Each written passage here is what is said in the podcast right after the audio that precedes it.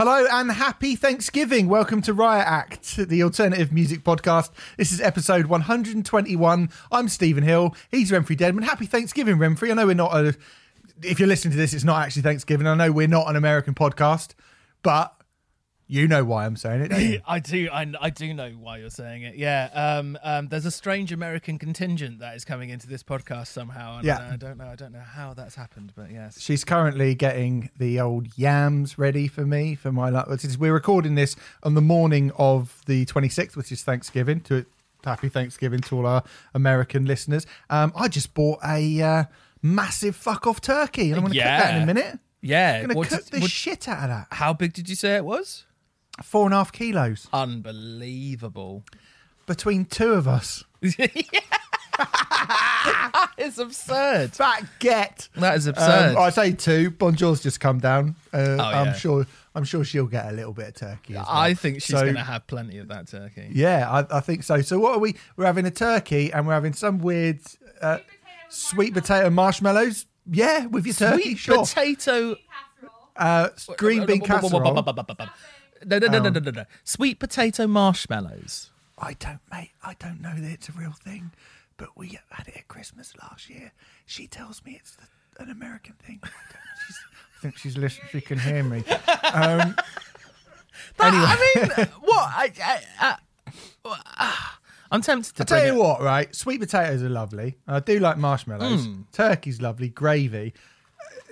It doesn't sound like it should work, but I have to say, with a sort of sweet gravy and some cranberry sauce, you get the right consistency on your fork, and it does actually it does work against all the odds, Remfry. Mm. Because I looked at it and I thought this is mental, especially like we're doing this green bean casserole, which is basically like marshmallows, not marshmallows, sorry, mushroom soup with just beans in it. Like, what's that's not casserole, is it? Anyway, but that's the sort of traditional thing, and with onions sprinkled on top. I was like, this is mental. This is just it's like a four year old's cook this or something. But it's actually actually quite nice. That's just like American cuisine, really, isn't it? Just like a four-year-old. is like American, yeah. American cuisine is just like a sort of toddlers made breakfast for their um for their for their dad on Father's Day. Just chuck like loads, made like Lucky Charms with bacon in it or something. Like, do you know what I mean? Like that's a, that sounds like the sort of thing America would They- do. but there is like really weird, like I remember um when I was in the states I um uh like I was see, seeing people pouring maple syrup on their bacon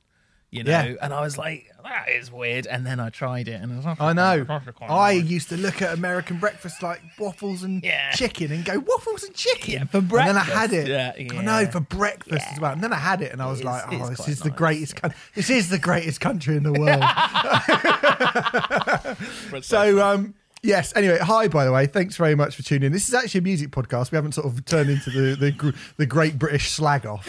Uh, um, on this week's show, we're going to be reviewing the latest albums from Billie Joe Armstrong, Hatebreed, Clutch, and Palm Reader. Before we go any further, we should say a big thank you to our friends at Signature Brew, who are fine supporters of the podcast. They are not adverse to using a, a myriad of different styles and flavors for their uh, their various um, I like it their various beers, are they? still waiting for that maple syrup beer though Yeah, I mean, I don't think they've even promised that. Have they? Alone made it. well they They've even promised hinted it, at it.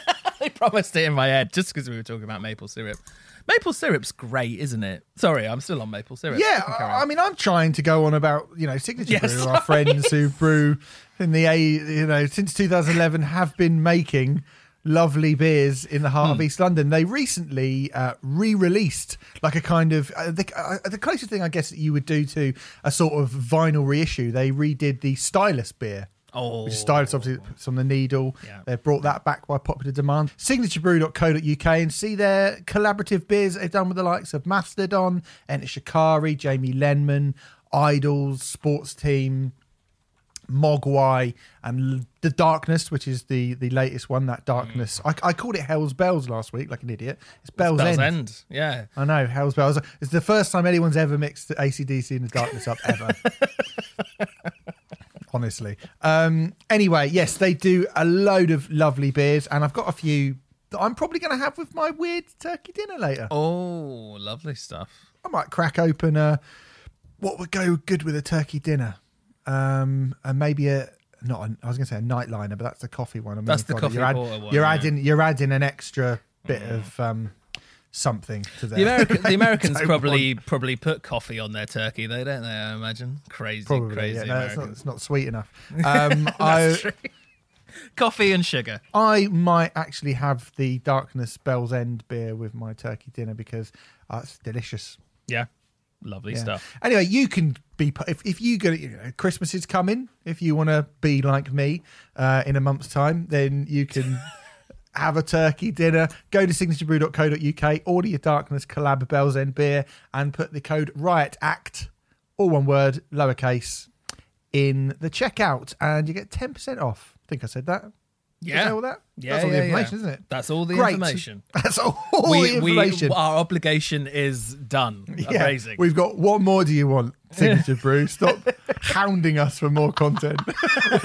We should say they don't hound us. They're very lovely. They're really lovely. They just kind of let us go on with it. yeah.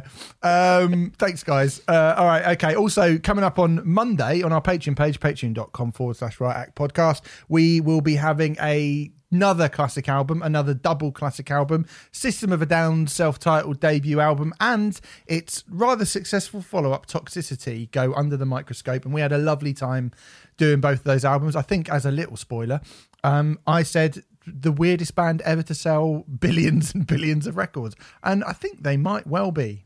There's a strong contender, yeah, certainly, um, certainly in the metal realm. Also, did a Rioters review on uh, My Vitriol this week, and for free, uh, an old one on Screaming Trees, Screaming Sweet Trees. Oblivion, Yeah. went up as well. And uh, we should say, I think the next Rioters review, we, we got, we, we kind of.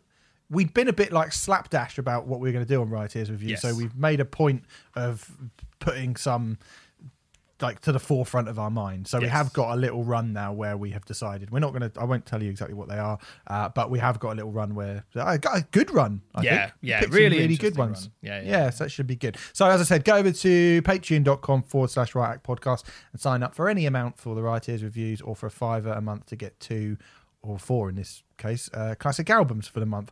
Last week, Remfry, we were talking about Hull and we said, oh, what bands have split up uh, that- and not got back together? There's none left. Are like the last one. And we were, how did you let me say that? And you didn't, uh, you didn't mention, people have tweeted us over the week, loads of suggestions. I knew full You well they would. up with any of but why didn't you why didn't you say them last week I was put on the spot. right yeah but you're meant to be that i'm the sort of carefree cat you know happy-go-lucky say whatever comes the first thing comes out of my head you're supposed to be the calculated knowing you should have had these so i'm putting this on you that's all i'm saying Yeah, it sounds like it. I'm not yeah really i'm putting this on you all All right, enough. all but right, um all right. did- it's my we did- fault, ladies and gentlemen. My, my apologies. It's your fault that I threw you under the bus last week. Yeah, and yeah, you weren't okay. able to crawl your way out from behind its buckled wheels. I'm quite, Um, I'm quite upset that I didn't get my namesake REM. I mean, that was that was a big one. REM. REM was probably the one where I went, oh fuck yeah, REM. That's a fuck really good point. yeah, yeah. That's yeah. The weird Um, thing so with R- REM, though, REM is a big The one. weird thing with REM is they had such a big run. I mean, they were together for a good God, man, what, how long was it? Thirty years? 25, 30 years. Yeah, it's a long time. Yeah, yeah. So it, it feels like. Uh, I mean, this this sounds a little bit ageist in a way, but there's a part of me which is kind of like, well, if you wanted to see them, you probably saw them, kind of thing. But then, of course, there's people who've probably got into REM since then who haven't. So, um, uh, yeah. Uh, do you think? Do you think an REM re- uh, reunion is inevitable? No, I think it's inevitably not. I I think REM. The reason I don't think of REM is because, like you say, I feel like they did everything they needed to do, and then they went. I think there's Hmm. a very definite full stop to REM. I think there's a lot of the bands that, that I did go, oh yeah, well obviously that would be a thing, and oh of course yeah, and you know even the ones that have come back over the years, you've gone, oh yeah, that kind of makes sense.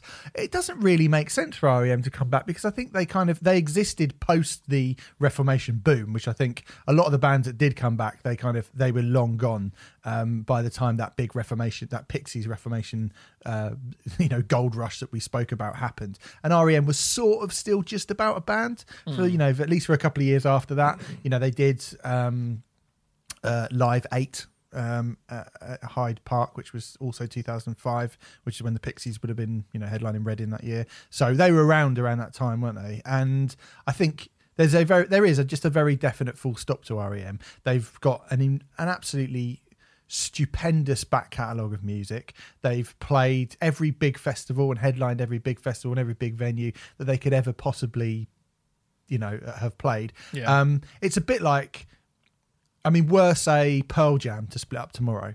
There's nothing really left for Pearl Jam to achieve. So if ten years down the line, people are like, "Oh, we'd love a Pearl Jam reunion," Oh, what's the point? They've got nothing to prove. You know, I don't hmm. feel like REM have anything to prove to anyone. So you know, Pixies came back because there are a lot of people who were clamoring to see this band that they'd never seen. There are bands who they, you know, from Refuse to At the Drive-In to you know, I. I spoke to Cormac Battle from Kerbdog for an upcoming YouTube thing, and they're a band whose profile has significantly risen in their absence. And I just don't think REM are one of those bands. They also had a, like you say, a massive career. It doesn't seem, you know, it doesn't seem like they have anything to prove, really. Well, that's almost why we didn't think of them, isn't it? You know, because like REM were so massive, they're not a band who are going to come back and be even more um, massiver. That's a word. Uh, because Yeah. because they can't be because they were top of the tree. They headlined Glastonbury and they did. I mean, I saw when I saw them, I saw them in a stadium. You know, I can't even remember which stadium it was now. But I just see them in a stadium. You know, so like, yeah, I mean, it's uh, they couldn't be bigger than they were when they split up, and they um split up on a couple of good albums as well. Like they had a period, I think, after kind of up. Uh, Reveal was sort of okay, and Around the Sun is a dreadful record, really, really bad. But uh, Accelerate and Collapse into Now are actually both really good REM records. So yeah, Yeah. yeah. So th- so they split up on a high, I guess. Yeah, Yeah, yeah, they did, and they've done, like I say, you know, they're they're they've comfortably cemented their places. You know, one of those top tier bands. Oasis was a pretty big one from people as well, and I did go, oh yeah, I suppose. But I guess because we've got Noel Gallagher's High Flying Birds and we've got Liam Gallagher, and they're always playing Oasis songs. It's not like like with REM. You, where can you go to hear? REM songs. you know live, uh, yeah. REM songs live. You, there isn't anyone doing them. Whereas those two, they're kind of. I mean, it's just people want to see Liam and Noel back on stage together, and I, I, I understand that. People also want to go and see Liam and Noel where they won't be hearing Noel Gallagher and Liam Gallagher songs, I think, as well, because uh, that is a bit of a turn off, isn't it? Going, oh, I really want to see those Oasis songs. Just a bit of a shame that I've got to listen to that fucking Noel Gallagher cover of Bang Bang by Ricky Martin. Uh, I didn't. I don't think I even knew about that. oh, he Um, didn't. It's not really. It's just one of his songs sounds like um, that. Uh, she bangs, she bangs. It sounds just like she bangs by Okay. Ricky Martin. I- it's I- I- mental. I, don't think I, I think that one's passed me by. Um, but yeah, um, oh god, it's difficult for me to talk about Oasis, isn't it? But without getting really, really angry. Um, yeah, I mean, I'm sure. Yes, there are some people who want to see an Oasis reunion. People who don't like music. Uh, well, I, I, I like music, and I'd would. I mean, I'd like to see Oasis. I've never seen them before. I'd like to. See, I know I have seen them before. Actually, I, that's it's how memorable they were live that I've actually seen them, and I couldn't remember. seen them. But, um, okay. Well, I, I I didn't actually, and like, yeah, would I think I've said this before? Would I like to see Oasis live? Yes, but I'd like to see them live in a room by myself with no one else around me because, um, uh, uh, and I don't think that think that's ever going to more happen. popular than that. yeah, that's the problem because um, I'm very much put off by uh, a massive wave of Oasis's fan base, who, let's face Mm. it, are twats, aren't they? So um, yeah. yeah. So Oasis we did forget, but then I think again there's sort of ext- extraneous circumstances to that. There's a few that I think are people who are still doing stuff. So you go, oh yeah, but they're sort of doing stuff. So uh, like Screaming Trees would was an obvious one, really. But then Scream, we said any band that could headline Brixton, like a big band. I don't think Screaming Trees would come back and be able to play Brixton uh, as much as I would love to see it. We've also got And- Mark and- Lanigan's solo material. Uh, well, I is- was about to say Mark Lanegan's solo is bigger than Screaming Trees ever were. Um, Mm-hmm. But someone did posit what would Screaming Trees come back and play. I think. I mean, I'm, I apologize if I've um, uh, misquoted you, but I think they said the Forum, which sounds about right to me. Hmm. Yeah, I, I would I would say that would sound about right. Yeah, Mm. for sure. Um, so there's Screaming Trees, but then we've already got Mark Lanegan. There's the Jam, who was a great shout, I thought, but we've also got Paul Weller. I think Paul Weller is probably at this point is Paul Weller bigger than the Jam? Well, I he's bigger. cl- he's bigger than the Jam were. If the Jam were to come back, I think if the Jam were to come back, I think it'd be a pretty big deal. I think it would be a very big deal. Yeah, I do. So there's that one, and but again, Paul Weller he bangs out a lot of jam songs, doesn't he?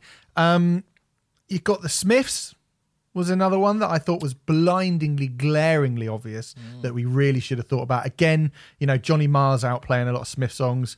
Um, there's another guy in the band. Uh, I can't remember what his name is, but apparently he's Morrissey? solo as. I think is that the guy? Yeah.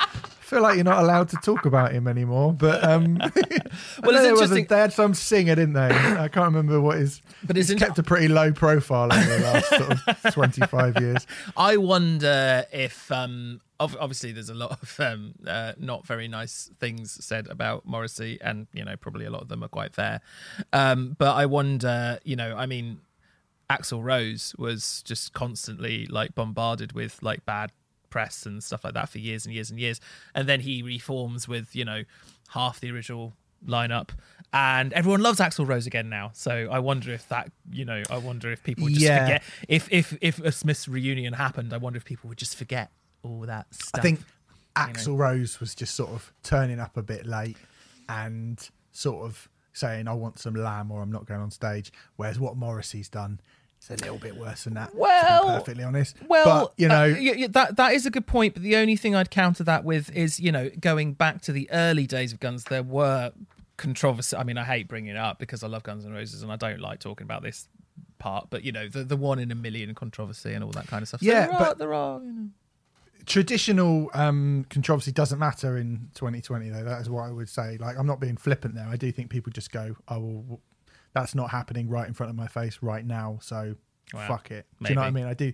I do think. Whereas Morrissey is co- constantly like alienating himself from the, a big portion of his fan base all the time, right now as we speak. I mean, he certainly does it over and over and over again, and Axl seemed to more or less learn Just from keep- his Uh, mistake. you never heard anything from Axl Rose at all no, no. over that period. I mean, you know, Morrissey's like bleating that he's been dropped for, you know, because he's not a fucking.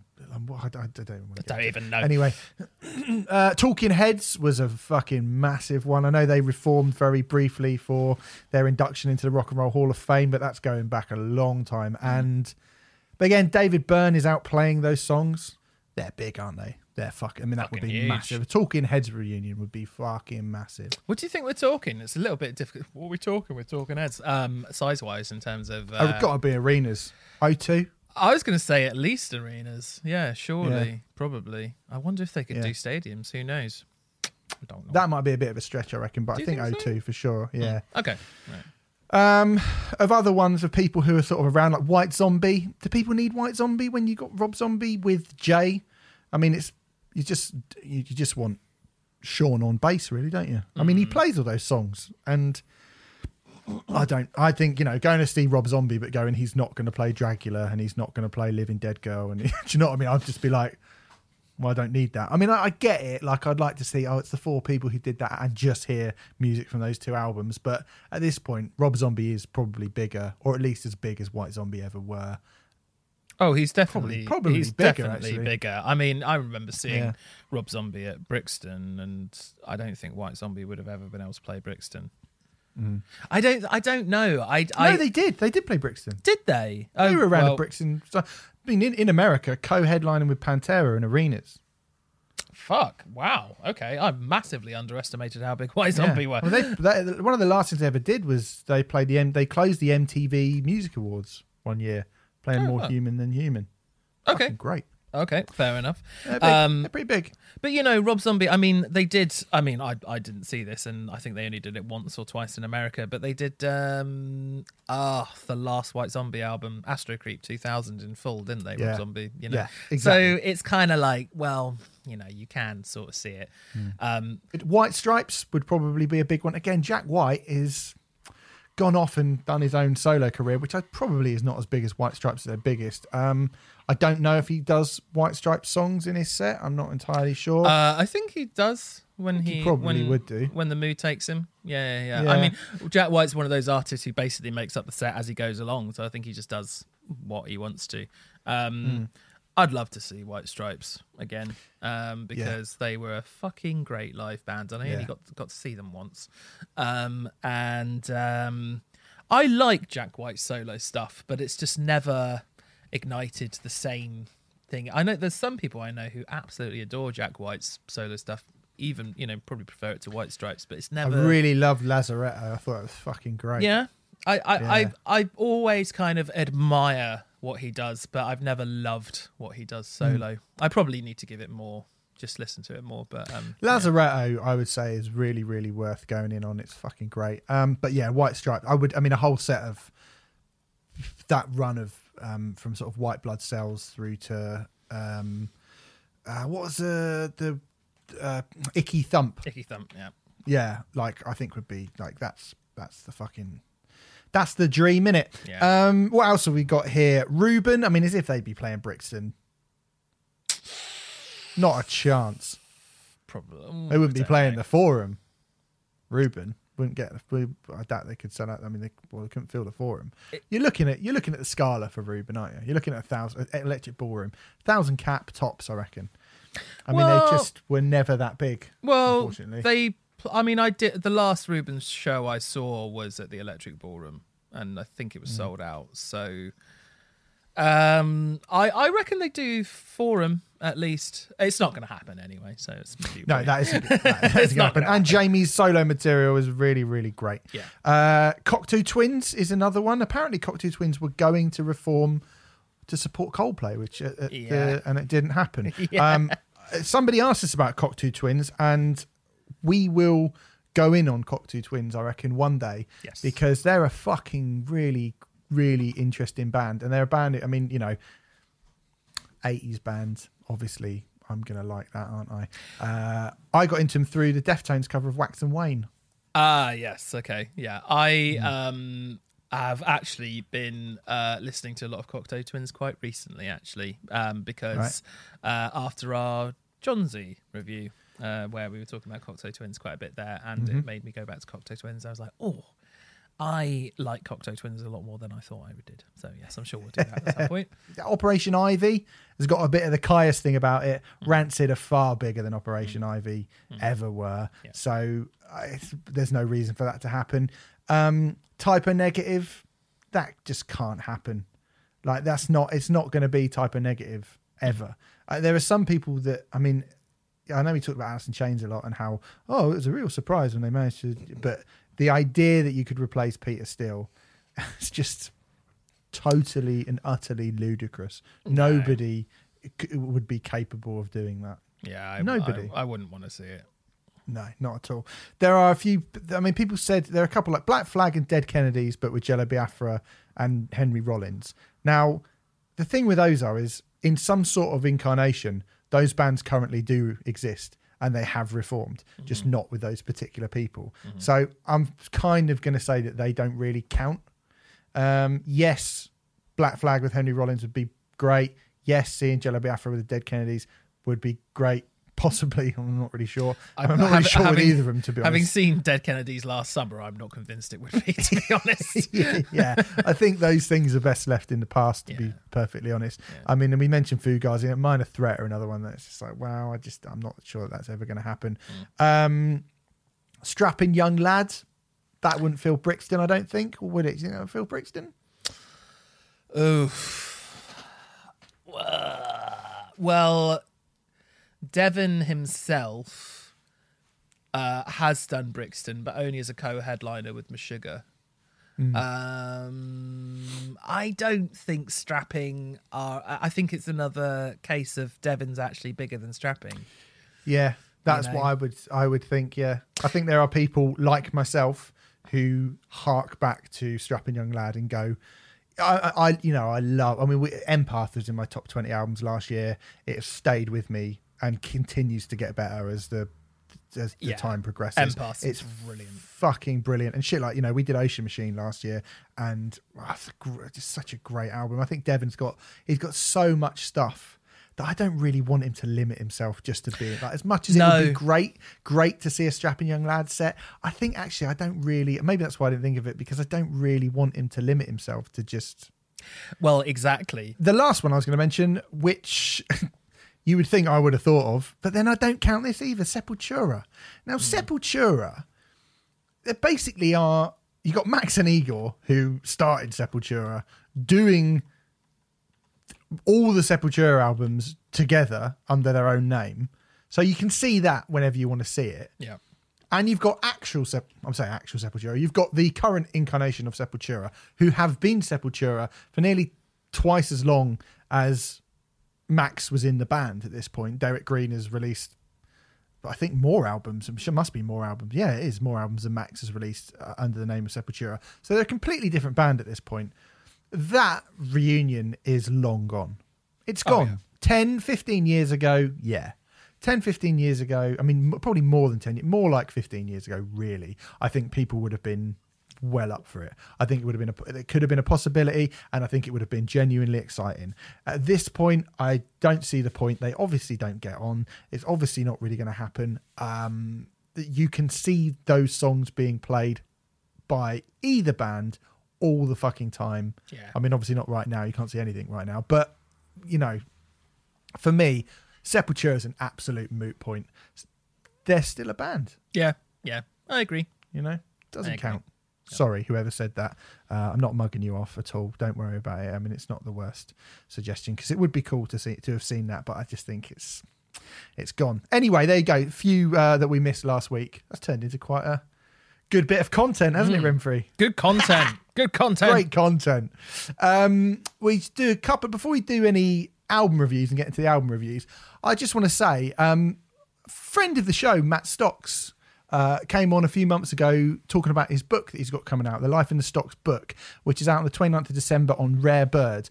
Um, Matt sent me the book, like a sort of transcription of the not, trans, not transcription. He sent me the, the PDF. PDF of the book of the book, and I've been reading it, and I just wanted to bring it up because it's really great.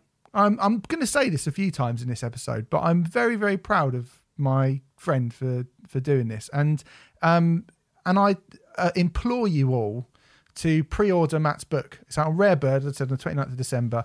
Um, it's really really good. It's essentially, you know, I think as Matt said on the show, it's a load of um, kind of transcribed pieces, the sort of best bits from the various interviews that Matt's done with some of his American guests uh, over the years. There's a lot of stuff that I, because I've listened to a lot of the podcasts, I was re- I read the book and I was like, "Oh, I kind of remember this. But when you see some of those stories in like stark, oh yeah, fuck me, like you know, hmm. he, he does such a good job of getting stuff out of people that they don't, they're not normally willing to sort of to say in interviews. And then to hmm. have that written down you actually see it you go fucking hell like that's quite a good that's quite an amazing skill to get that personal amount of sort of material out of people. It's really good. Well done matt well done i'm really chuffed that you've um been able to get this book out it's really really cool so like i say the life and stocks book is out on the 29th of december on rare bird books um and i thoroughly recommend it Published author Matt Stocks. Crazy Oh, stuff. that's mad, isn't it? Yeah, Yeah. it's really good. Mm. Um, shall I talk about architects uh, quickly? Go on. Architects live from the Royal Albert Hall. That happened last week. It seems Let's, like it's um, gone down pretty well. Yeah, I was about to say, let's preface this by saying um, my timeline kind of blew up with people going absolutely crazy about this um, stream. Um, it seems like people have very low uh, expectations. I think they do. Look, okay, now listen, right. We've had this kind of back and forth about architects on this podcast Yeah. a lot, haven't we? Yeah. Because I I love them. I absolutely love architects. I think, you know, I've constantly compared them to the very, very, very best bands. And, Hmm. and I think they're I've one also of the most overrated bands of the 21st century. and you're entitled to that opinion. yeah, yeah, Um, yeah, yeah. Of course. And um, you know, as I am entitled to mine. And yeah, yeah. um No, I was, I was and- just, I was just providing the yeah, counterpoint. yeah, yeah, yeah, yeah, of course. And uh, so, you know, I was excited by this because I think, you know, we've spoken about how, I mean, let's not even use the Code Orange example because it's probably getting a bit dull for a lot of people now, but just have that in your head is how much we like the Code Orange stream. you know, we, and what we said before about, you know, the, there are a lot of bands who have been doing these live streams and it, it does I, I can't get over the fact that it bugs me that it's not live like it, it's really difficult to accept that you would just play live and but film yourself playing live and that be the end of it and just uh, and charge people money for it i don't think that's I don't think that's cool. Like, and I, I've said that a lot on this show, so I'm not going to go through it again. It, it didn't happen live there, then in the moment. So for me, what I expected with a band like Architects, who I would hold up, you know, to the standard of somebody like um, what other good streams like Puscifer. The fact that Puscifer did so much weird shit with their that you were talking about their live stream. Code Orange, who we've spoken about ad infinitum. Mainly Biffy Clyro, who played their brand new album in full and and made it feel like a like a genuinely Like an different, event. unique event. Yes, Yeah. something incredibly different from just standing on that stage and playing their shows. Now, for the record, Architects live are a formidable, fantastic live band. They are incredibly good musicians. They are spectacularly tight. Sam has one of the most breathtaking voices, certainly comfortably from that scene of bands. He is head and shoulders above everyone, and they sounded brilliant. They looked great. It was filmed very professionally. The start, where Sam walked through the corridors of the Royal Albert Hall and around the Royal Albert Hall from the outside into the centre of the Royal Albert Hall where the fans usually were, and then peeled out the start of Nihilist, you know, that big scream at the start, and the band came in. I was like, wow, this is going to be great. And then he walked up onto the stage and he stood on his podium alongside his bandmates. And what we got essentially was architects playing live to an empty room. And that room happened to be the Royal Albert Hall. Now, that might be enough for some people. But if you're going to be, if you are going to be one of the very, very, very, very best bands, I mean, the absolute top tier, top range bands. I mean, you look at like I didn't see the Metallica stream, but I've heard that Metallica were, you know, they did an acoustic set and they reworked their songs. Yeah. And they were doing it live and they were interacting with the video wall. And they do that because that's why they're one of the best bands in the fucking world ever. Hmm. Because they thought, what can we do to make ourselves stand out from everybody else? Getting out Let's of your comfort zone. I think that's Get out the of your comfort thing. zone. Use the take your imagination and go right. And a band Architects, I would imagine they're not going to have the same budget as Metallica. They're probably not going to have the same budget as Biffy Clyro. Certainly going to have a similar budget to somebody like Puscifer. Certainly more than Code Orange. Certainly more than the other people that we've talked about, like NOFX and um, you know Mr. Bungle and the Bronx and um, and you know all those other bands that we have spoken about on their various live streams. Probably more so than Trivium. Hmm. I mean, Trivium didn't do much more, but Trivium they were actually doing that live. That was happening live right there. It broke down, went to you know the fucking kick drum broke, and you go, okay, I'm watching this live. What else can you do apart from play live if it's actually happening there and then? But that's not what architects are doing. Ergo, I want something more from that. I, if you want to be thought of as one of the absolute top tier best bands, and that is the company in which I believe architects deserve to be considered, I was very disappointed that they all they did was stand there and play live.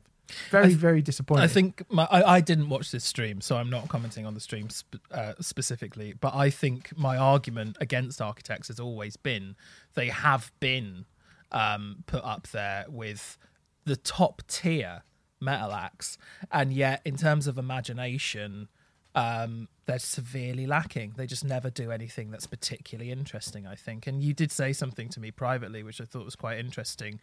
Um, I've talked about the Wembley Arena architect show that I saw where I thought the show was just really boring. I mean, really rudimentary, kind of like basic bitch stuff.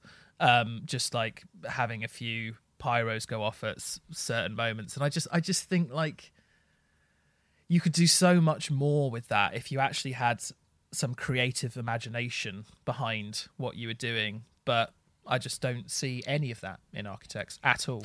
At And do you know any what? I. I would always have agreed with you before. I, I disagreed, with you before and gone, no, no, no, no. I think there's this, and and I think there is a hell of a lot of. I mean, it's the the emotional pull of what architects do is massive, and I think they they succeed on a far grander scale because of that. I mean, they have that far more than any of their contemporaries and any of the bands in that But kind even- of scene at all. even that emotional pull is through circumstances that would be on their control. I think. Not always. I think that existed. I mean, I'm I'm going back. I'm predating this back to even Hollow Crown era architects. I think they were doing things that just felt a little bit more human than a lot of the bands that were surrounding them at that time. I, I do I do genuinely think that, but in on this occasion, I find it quite hard to argue the toss with you that what we didn't just see was let's set up and play, mm. and that you know when you're that good a live band and they are a great live band, that's going to be enough for a lot of people. But you can't unsee what I saw on. I was going to say Code Orange, the Biffy Clyro stream. I can't unsee that. I know what the standard is now, and I can't. I can't unsee how good that was. Or, and I want or those behemoth, even. or Behemoth, or um, you know, there are, there are a fair few. There aren't many examples, but it's it's telling that the examples that we bring up are bands who are the fucking masters. Do you know what I mean? And I just thought, well, i- if Behemoth can do that, and Biffy can do that, Code Orange can do that, and what I'd heard about Metallica, Metallica can do that. I wonder what Architects are going to do. And what Architects did was pretty much the same as what everybody else did. They just played live. You know, I, I would have expected a little bit more hmm. personally. So I was a little bit. Dis- I was pretty. I was a little bit disappointed. I Not think- in their performance, but in you know hmm. what they chose to do in such incredible surroundings as well. Just just it being the Royal Albert Hall was it's not really enough for It's me. not enough. No, it's not enough at all. And I think um, when you have when you're a band that have the resources that they do, it's just kind of it's either lazy or it's just shows a severe lack of imagination. We're about to talk about Palm Reader in a moment, and um, uh, we'll talk about the Palm Reader stream a little bit within their review as well. And Palm Reader couldn't do much more than just play those songs live. But then Palm Reader are a band who have an extraordinarily limited budget and are very, very like I I and and and like you have to give some you know you can't you can't expect a band like that to put on this big big massive show and all that kind of thing Well, I- so Well, in compar- like, I'll, I'll say this: Palm Reader's live stream and Architect's live stream were basically exactly the same, Right. Except one cost twice as much, Yeah. and one didn't present itself as a live film. Palm Reader said a live film. Palm Reader, a live film from. So they didn't kind of say it's a live stream. It's happening live, and I still feel a little bit. A little, cheat is not the right word, but I feel like that's you know recorded live is not the same as live. Yeah, I mean, well, we've gone over this. We've point. done this, This yeah. does doesn't bother me at all. But um, yeah, um, but I, I don't know. Yeah, I think I, I think this is this is exactly why I just think architects have just massively, you know, emperor's new clothes kind of thing. I just that I don't see any imagination in that band, and even the um, even. The, them taking a new direction. I mean, everyone's commented on how that new song just sounds like "Bring Me the Horizon."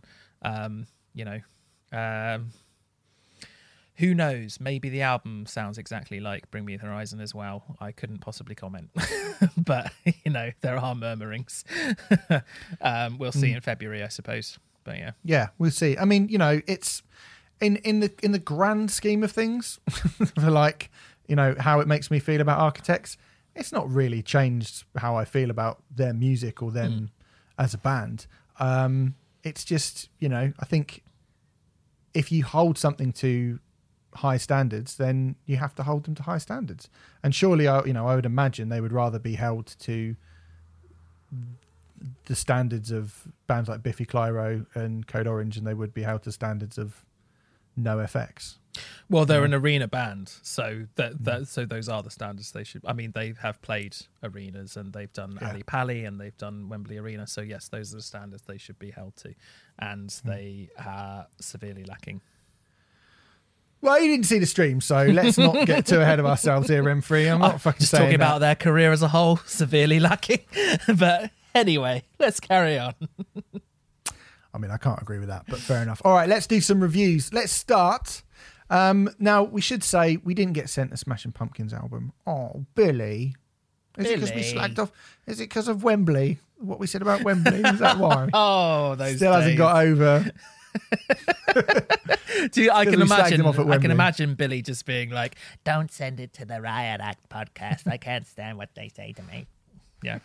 We love you, Billy. We love you, and you love your band. I love Billy. I think. I mean, uh, if- as as contentious and annoying as he can be, I think Billy is a phenomenal, phenomenal Yeah, musician. and it's a shame because we're going to be doing our albums of the year next week, so we're not even going to get a chance to review the Smashing Pumpkins album, which is a real bum. Uh, we might do it. I mean, little heads up: McCartney Two comes out at the end of December, so maybe we'll do a special Paul McCartney Smashing Pumpkins review show for you. There's actually like there's actually a whole bunch of stuff out. Sorry, McCartney Three. Sorry, McCartney three. not There's a whole bunch of stuff out next week, which I'm really quite sad that we're not going to get to do. Um, and even the week after, it's ridiculous. Um, but there's a new Rós album out next week, which is ridiculous. The Gone Is Gone album. Um, I mean, uh, spoiler alert: you said that it's very good. The Gone Is Gone. It's fucking great that album. Yeah, Yeah, yeah, there we Yeah, I go. really like that. Yeah, it's Um, good. Deftones Black Stallion. You know, we're not going to be able to cover that, which I really want to cover because it's so much better than I thought it would be. Well, Um, if you get if you get the new issue of Metal Hammer, I go fucking mad. but not in this the forthcoming issue of Metal Hammer.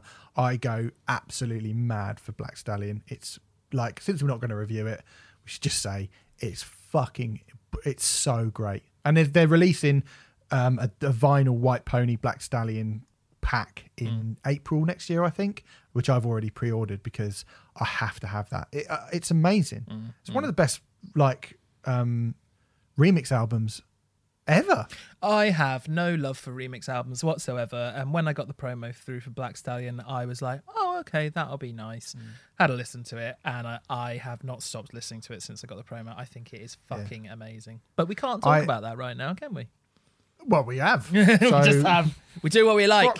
Yeah. Um, so we didn't get sent Smashing Pumpkins. There are still Clutch, Billy Joe Armstrong, Hatebreed, big, big bands, like, you know, sizable bands for us to be covering this week. But we are going to start our reviews with Sleepless by Palm Reader, the fourth album from the Woking Hardcore Quintet, the follow up to 2018's Braille.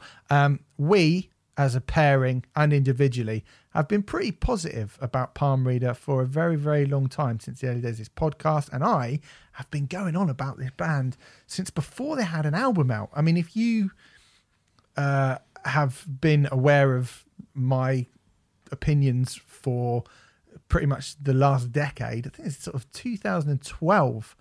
Uh, I got uh, the first sort of EP by Palm Reader, and I thought this is pretty promising. And I went to see them in front of like one other person when they were supporting some band in 2012, and I've seen them uncalculable amount of times, a lot of times, and I have really, really loved pretty much everything that they have ever done. And I appreciate there must be people out there who are getting a bit kind of fatigued and cynical about the fact that I just keep going on about how great Palm Reader are all the time, which is why I only drop it occasionally now. I think we have to give credit where it's due. I mean, I think I think you were the first person in a um, journalistic sense to jump on Palm Reader. I think most, I think they'd probably agree with that, and uh, I think you brought them to a lot of people's attention back in the early days. I certainly heard about Palm Reader first through your ramblings about them. So. Uh, well done, Steve. And uh, I'm Thanks, only, mate. only saying that because I knew that Steve wouldn't, but um, I think that's fair to say. Um, yes, the thing with Palm Reader is um, they were a great band back then in this sort of bad weather days and all that sort of thing, and their debut album. But they have continued to progress and get better. And um, in terms of bands sort of not stagnating and releasing the same record over and over and over again, architects, uh, Palm Reader have done an extraordinary job when you consider. I mean, if you go from Bad Weather to this new record, Sleepless, they almost sound like totally different bands um, in a weird way, and yet have retained enough of um, an identifiable edge to mark them out as Palm Reader. Yeah, I think that's absolutely true. Um, and I think, I mean, again, that so. Well, was going say this now. Like, I thought Bad Weather was a really good debut album from a young British hardcore band at a time where it felt like there were quite a lot of good young British hardcore bands coming along. And then I thought, besides the ones we love, which was the follow up to it in 2015, was pretty much that sound and that style taken to its logical conclusion. I think I said at the time, if you consider Orchestra of Wolves some sort of starting point hmm. for for sort of British hardcore, besides the ones we love, really felt like a full stop to me. There was a whole bunch of stuff between those two records in a sort of what would that have been a nine, ten year, yeah, 10, 10 year period, um, and I don't think anything came out that those that they feel like bookends of a scene to me. Like I really, really, really love besides the ones we love. I think it's a fucking brilliant record of that style. Yes. I just thought that no one's ever going to make a record that in this style that's any better than that. Do you know what I mean? And we'd seen the sort of the kind of post gallows British hardcore punk underground heavy music movement sort of rise up and a load of bands had come along and you know you probably have a bunch of them in your head if you were around at that time kind of swirling around your head right now as I sort of talk about them but I really felt like when I heard that well that's done now isn't it? That's kind of I don't really know what anyone else is meant to do with that particular type of music because this record is so fucking good. Um and that's why I was really happy that when Braille came out they did take uh a sort of sidestep, a different direction. I don't think the quality of um, their music dipped at all, and I think Braille added a lot of things to their sound that I probably couldn't ever have, en- have envisaged uh, when I first heard them in 2012. When I was first seeing them in 2012. But that's exactly it, isn't it? You want bands to progress to a point where you go, I could never have imagined that um, they would have done this without done this sort of style or put this kind of texture in or put this kind of melodic line in um, and yet still retain the essence of what that band is. Um, and palm reader have very quietly been doing that for their entire career. This is a band who is 10 years old now. They're in their um, 2020 is actually their 10th year as a band. Uh, there's a song on the end of this um, album which is exactly about that. The uh, uh, the rope song, the rope song. Pathetic. The both ends of the rope. Thank you very much. Um, uh, you know, so they've been doing that very quietly and with, you know, not a lot of support from uh, people like us. I sometimes I feel like it's just me and you who are like shouting about this band um, in in this industry, and I don't really fully understand why, because Palm Reader release upon release upon release have got better and improved. And I think there's this disgusting thing that happens in this industry where and it's and it's all walks of music that by the time a band gets to the third album or a fourth album, it doesn't matter if they're improving or not. Um, they're just seen as uh, old hat. Oh well, well Part of the furniture. Yeah, it's not exciting. I've I've seen that. I've heard that before, and it is in in a case like Palm Reader, it is really uh, it's an awful awful thing because Palm Reader are doing things on Sleepless, and they were doing things on Braille as well that bands just simply wouldn't be capable of doing on their first record. There's mm. a craft. I don't think when when listening back to Bad Weather and less so beside the ones we love, but the word songcraft wouldn't have come up all that much. And that's not an insult on those records. Those are really good records, but you wouldn't think of the songs on those records as, as being crafted beautifully, you know. Um, I, that's not the case with Braille. And it's certainly not the case with Sleepless. There are some beautifully crafted songs on this. Well, before we before we Sorry, get into yeah. this particular record, sorry, um, I just want to say uh, I really loved Braille as well. I mean, I thought Braille was fucking excellent, and it was excellent in a a, a more impressive way than really the other stuff they had done before. It was in Um, both of our top twenties. It may have Yep. even been in our top both 10s, of our top tens. Yeah, it may have even been our top tens. And um, I also recall us saying at the time, where, where on earth are they going to go from here? How on earth are they going to better this? It's going to be a hell of a task to do that. It did, but also I gave the I gave I don't think they were. I think they were a little bit disappointed with this, but I gave Braille seven out of ten in Oh. Metal Hammer. They hate you. They hate you for that. Right, I gave it seven out of ten, and at the time, I think they're a bit like, "Come on, man, seven out of ten. Seven out of ten is a fucking harsh score for that. I'm a harsh marker. I, I mean, I, I, I mad. I, I was it wasn't it one of your um wasn't it one of your oh this is a great record but you won't like it you metal hammer No, no, no, it wasn't. No, it was wasn't. it? What I it was is this is a brand new thing that they're doing, Hmm. and they're really, really fucking good at it. But to me, it's like you're now entering the realms of bands like Cult of Luna, Deftones. There's a lot of cave in, like there's a lot of bands who, you know, you, that suddenly I was like, all right, well, I'm not comparing Braille to the new Feed the Rhino album anymore.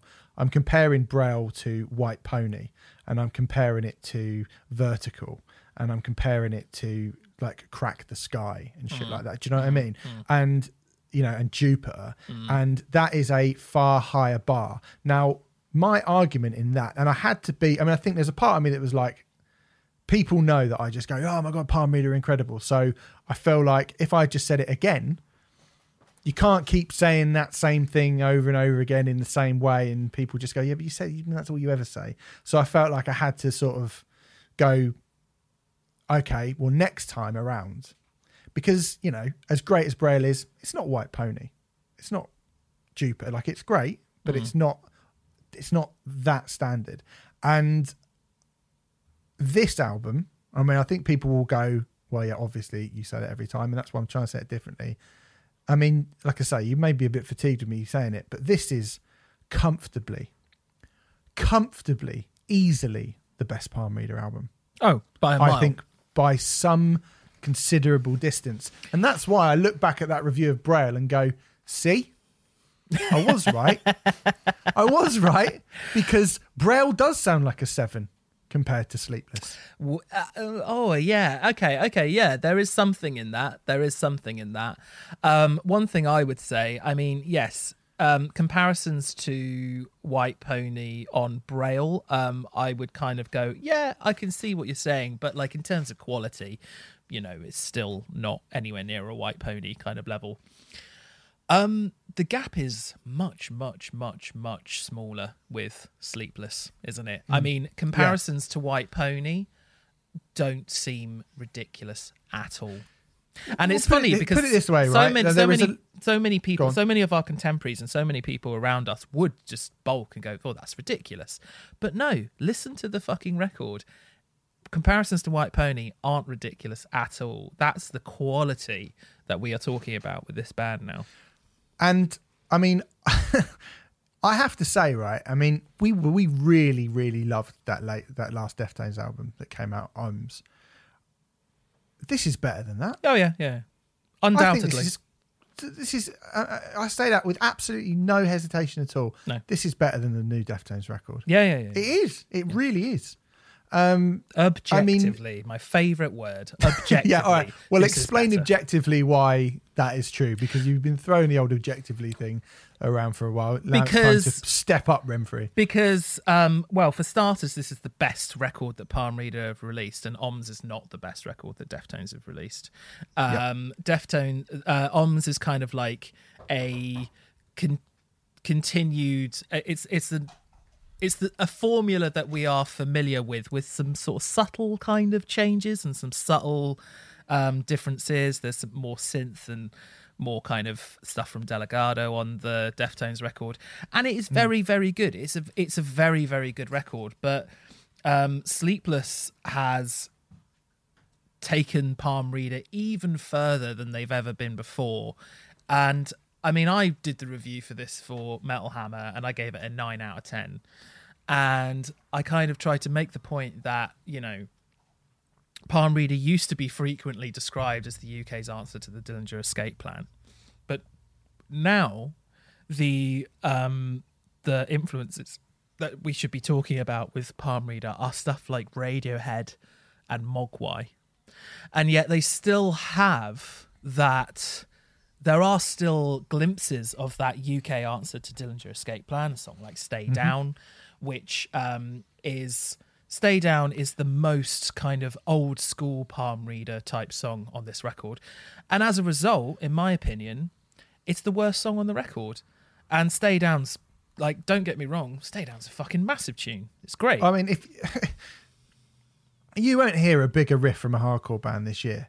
No. It is the groove. It's gut and and what I mean. I I I love Stay Down. I don't think it's the, one of the highlights of the records by any stretch of the imagination. Is it the worst song? I don't know. Um, it's certainly not one of the highlights of the record. I can I, tell you that I, I'm. I'm talking. I'm, you know, I'm talking in terms of every single song on this record is fucking brilliant. But Stay Down, Stay Down's the least interesting because it's the most like. I don't want to say bog standard palm reader, but we've heard we've heard them. There's nothing in that song that we haven't heard them do before. Well, Whereas- I don't you know about that actually. I You don't think mean, so? those gutturals, genuinely guttural, ex- almost extreme metal vocals Hmm. in the background are fucking awesome. I mean, they've been heavy before, Hmm. but this is. I mean, that, that that's as heavy as eh, that's as metal heavy as they've ever sounded. Hmm. If you're talking about actual metal, I mean, it's awesome. And then there's this bit where it's like some sort of fever dream progressive thing with organs and electronics, and it just everyone just sort of sits behind it. And I think I think like they've been heavy before, but they've not been heavy like that. Hmm. Like they've never gone that far down that particular road where not to the extent they do on, on that song. And there's a bit that you know, like the the riff, you know, w- that, that could come from Koino Yokan or or Diamond Eyes. It's it's you know, Deftones will probably come up a fair bit on this. But then in that song, so would Every Time I Die, so would Cult of Luna, so would Nine Inch Nails. Like it's really interesting. It's it's it's really ambitious. It's um. I don't feel like this is just bog standard hardcore at all. I don't. Um, Oh, don't get me wrong. I, I don't I don't think um I don't think it is a bog standard hardcore song by any stretch of the imagination. I just I just think it's the least interesting song on this record purely because um it is the closest to what we've heard Palm Reader do before. The real gems Yeah. of this album are the more expansive cinematic moments, the quieter moments, the moments that um, you know use dynamics and make. I mean, I, I think there is a pretty perfect run on this album, um, from a bird and its feathers to. Uh, uh, let me do that again. the end of the album. I think there's a pretty perfect run on this album from A Bird and Its Feathers to False Thirst. Um, right. Okay. Which is, oh God. yeah, like, I, I can see how that's a sort of trilogy for sure. Yeah. yeah, like 15, 16, 17 minutes of music where to me, I just go, well, that's perfect. There isn't a single thing I would change about any of that. There isn't a single note out of place. Um, and the places that they go to in the in that 16, 17 minutes are just unbelievable. They are so cinematic and so big and places that you would have never ever in a million years imagined palm reader to go when you when you you know watching them eh, eh, in the back end of a pub on bad weather you know mm. Um and they've done it with such extraordinary uh, i mean it, it's done to such an extraordinarily high standard as well um it- it's just I, I i'm falling over myself trying to explain why this album is fucking amazing Well, there's a few there's a few things that I want to pick out that I think really really uh, kind of distill and crystallize what has been such a huge improvement in Palm Reader. Um, I've always loved Josh McKeown uh, as a frontman. He's not one of these big, beefy, ultra aggressive frontmen. He's quite a kind of slight looking guy. He's quite dry and self effacing on stage. And, you know, he's very young when the band started out, sort of when I first saw them eight years ago or whatever. And he's grown from someone who I always felt was someone who could channel something really emotional through screaming and something that hits you a little bit harder in the sort of in the feels than the majority of his peers into someone who has found a way to to channel that whilst really improving his range his tone his grasp of kind of melodic sensibilities he's come on so much he used to be a really good hardcore frontman in a very very good band. He's now an amazing singer. Do you know what I mean? And when you talk about when a bird and its feathers comes in, it just hammers it home. Like they sound the band when that out when that bursts that song, it's like a it's like a tornado, and Josh controls it all at the front. Uh, But there's so much behind him that's happening, and yet he is such a strong, stable kind of incredible vocal presence throughout the whole thing. Or, or I mean, the, that- or that the beginning song- of the beginning of Willow, for example. Yeah, well, we'll talk about Willow in a little a little bit Um, later because that song is ridiculous. the, chor- the Um, chorus of hold release euphoria i mean yeah the things that josh is doing on this record are, are i mean i don't really want to give man of the match um awards for an album that is clearly so uh has so many elements going on but if you're forced to then josh's performance on this album is just outstanding I mean, if you were going to, I mean, I think, I mean, I was going to talk about Dan Olds on the drums Mm-hmm. as a potential man of the match a little bit, but we'll get into that in a little bit, a little bit later on. But I mean, just everything about this, the guitars just sound different to how they've sounded before. They sound fuller and sort of fresher, and I just feel like they've they put so much thought into like the dynamics and the changing rhythms and the the kind of the quality of the sound and the different textures and tones of all the different sounds throughout the whole record and i mean like i say i've always i've i've always rated dan when they got dan in i saw them a couple of times with their original drummer they got dan in i was like he's brilliant this Yeah, guy stunning. and he's incredible on this record. I mean, his various use of speeds, the different fills that he brings in, these just sort of slight idiosyncratic touches, which totally change parts of the songs and, and almost bring turn them into bring them into totally new genres at some points, just from little kind of flourishes that Dan does. Everything is just pin sharp on this record. And when you think, I mean, that song, A Bird and Its Feathers, that you're mentioning, just when you think, you know, this is the song that's done, that's, and you know, I've got this, that outro part comes in, which is sort of 90 seconds of a six and a half minute song, mm. which is, you could build a whole, like some bands would build a whole song mm. out of that last mm. 90 seconds because it's incredible. And then, I mean, to talk about this little sort of this little trio of songs that you're talking about, you get into Islay, which I think that could have been on an ISIS record, it could have been mm-hmm. on a Nick Cave record, it could have been on the Chelsea Wolfe record. It's slow, it's brooding, it's quiet. Again, it's precise. It's they do this thing where it's kind of it's like rough, dirty, and rough to the touch, but shiny, like diamond shiny as well. Clarity and kind of muddiness combined together in this like amazing way and it sort of traverses into false thirst which is so small and slight to begin with and it builds and it builds and it builds and you just feel like i don't know how much further this can carry on getting bigger and it continues to do that. And it, this was the point like when you mentioned those three songs i'm quite glad you brought them up. I hadn't initially thought this but that was on on false thirst. That was the point where i went they're meant to be a hardcore band yeah yeah yeah yeah they're meant to be a hardcore band, and you look at their peers, right? You say t- Palm Reader they're around for ten years. You look at their peers, right? Um, I'll I'll mention them in case like TRC, uh, Feed the Rhino. I already said. While she sleeps, Bury Tomorrow, Heights. um, Bleed from Within, Heights, Employed to Serve. All those bands, right? Um, I mean, how are Palm Reader related in 2020 to those bands in any way?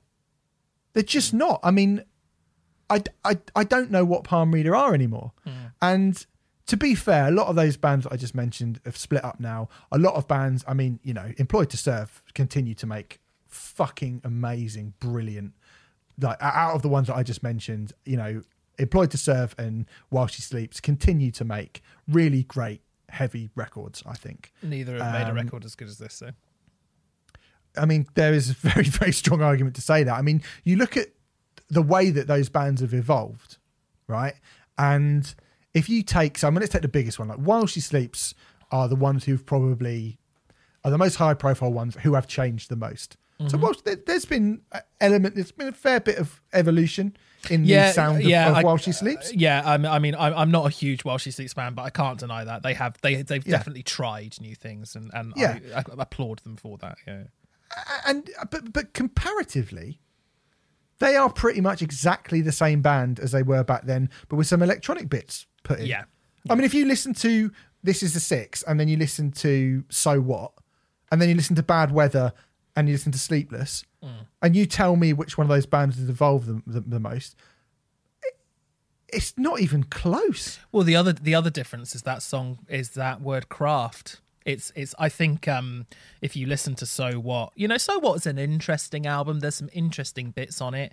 Um, but I don't think those songs are crafted anywhere near to the standard and the quality of the songs that are there's there's nothing on there that gives me any kind of I mean, there's nothing on there which is as good as say Hold Release from this uh, album, which is you know a brilliant, brilliant song. I think it was the first single that was released from the record.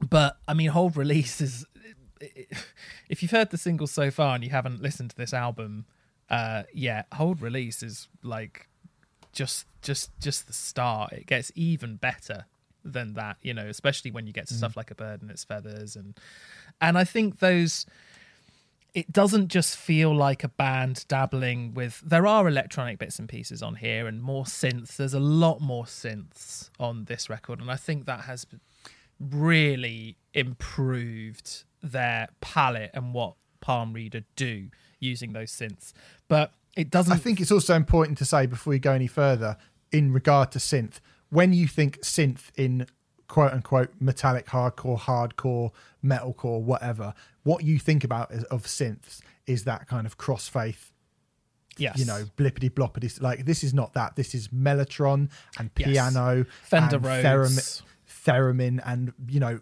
organic sounding, real sounding instruments that are used sparingly Exactly. and to serve the song, not to kind of envelop it and, and destroy it. So when Well- I, when you say synth, just be clear that we're not talking about the kind of synth that you would normally hear on one of these types of records. I'm really glad you said that actually, because I think that's where the craft comes in. I think the difference between a crossfaith just like chucking a load of modern sounding synthy bits on top of something, and then the way the synth parts um, in this in on this album, they don't like something. They don't sound like something that's just been bolted on. They sound like an absolutely vital, intrinsic part of the song, and that's what I mean by songcraft. That's what I mean. You know, you can't imagine some of these songs without those parts. And yes, that whole thing that you just said about them sounding kind of classic, it means that this record won't date.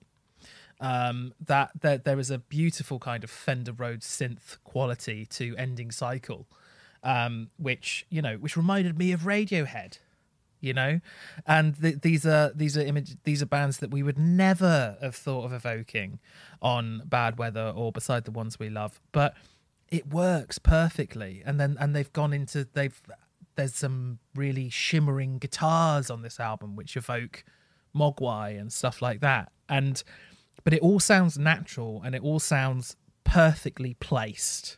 here's what I will. Uh, here's another thing. I am going to inevitably mention uh, an album which I mention all the time, and I've already mentioned them today, and that's Code Orange. Right now, I was listening to Brink, right, and although you know Palm Reader are they a hardcore band? No, not really. But I was trying to think of you know, listening to like on the song Brink. I was like, I was trying to think of another band who capture the freedom and the sort of the underground, the un- the vibe of that really exciting early naughty scene that was happening. So when you think of like Poison the Well, Converge, Cave In, Glassjaw, Drowningman. ISIS, all that stuff, all that stuff that I mentioned all the time, Revelation Records, Hydra Head Records, um, you know what I'm talking about, that whole scene of, of stuff, right? And those bands, you know, they didn't. I mean, it's it's it's unfair to say that Palm Reader really sound like one of those bands. Like we spoke about um, uh, Frail Body last year, and we're like, oh, this just sounds like that. That's that thing. And, Yeah, and yeah, Palm yeah. Reader aren't doing that. But you hear a song like Brink, and it's reminiscent of that about of that period because to me, those bands were just free. They were untamed. They were willing to be whatever it was that came out of them. And that feels like that. This record feels like that to me in the same way as Code Orange capture Type O Negative and Sepultura and Machine Head and Fear Factory without sounding exactly the same as they do. Palm Reader do that for kind of that underground noughties, botch, and those sorts of bands that I grew up loving. They're not ripping them off and they don't necessarily sound like them, but their their attitude to the way that they make music really, really reminds me of that time in the same way as, you know, I think Code Orange are very current and very cutting edge and very forward thinking, but they still remind me of Fear Factory and Type O Negative from the 90s because they just have that aura about them. It's not even really about a kind of sonic thing, it's about an, a way that you present your band and a way that you kind of craft your music. And, and, and that's what Palm Reader. Palm Reader do, and I think I mean the the end of the record is just it's absolutely an astonishing way to end your record. Yeah. Absolutely it kind of feels like that record is it feels like the death rattle of this record. Mm. Like the last kind of couple of minutes that last song, like both ends of the rope that you, you mentioned, kind of lumbers and staggers around, and it kind of, like I say, it's kind of breathless and it's frantic, and you get to that that outro riff where they can just sort of summon enough energy to do one last massive like scream that kind of the last little bit of air leaving their lungs. And there's like I say Hammond organ and theremin and it's just fucking unreal way to end the record. Yeah. it's incredible. And at that point and that's when I was like I mean this is you've you've comfortably topped everything you've ever done. Oh, it's yeah. amazing. I I like I mean I don't want to brag or anything like this, but I I was able to hear this record very very very early on because I did a bit of part of work for Palm Reader um, at the beginning of the year, and I remember on my very very very first listen of this album, I went, "This is the best record they've done." I just knew knew it immediately. But over the last kind of I don't know eight nine months or whatever, listening to it again and again and again and again and again it has just continued to get better in my estimation. And you know sometimes we have to kind of predict oh are these records going to are you going to continue to hear new things in them like several months down the line? I can assure you you continue to hear new things in this record several months down to down the line because there's so much to it. There's so many layers to it.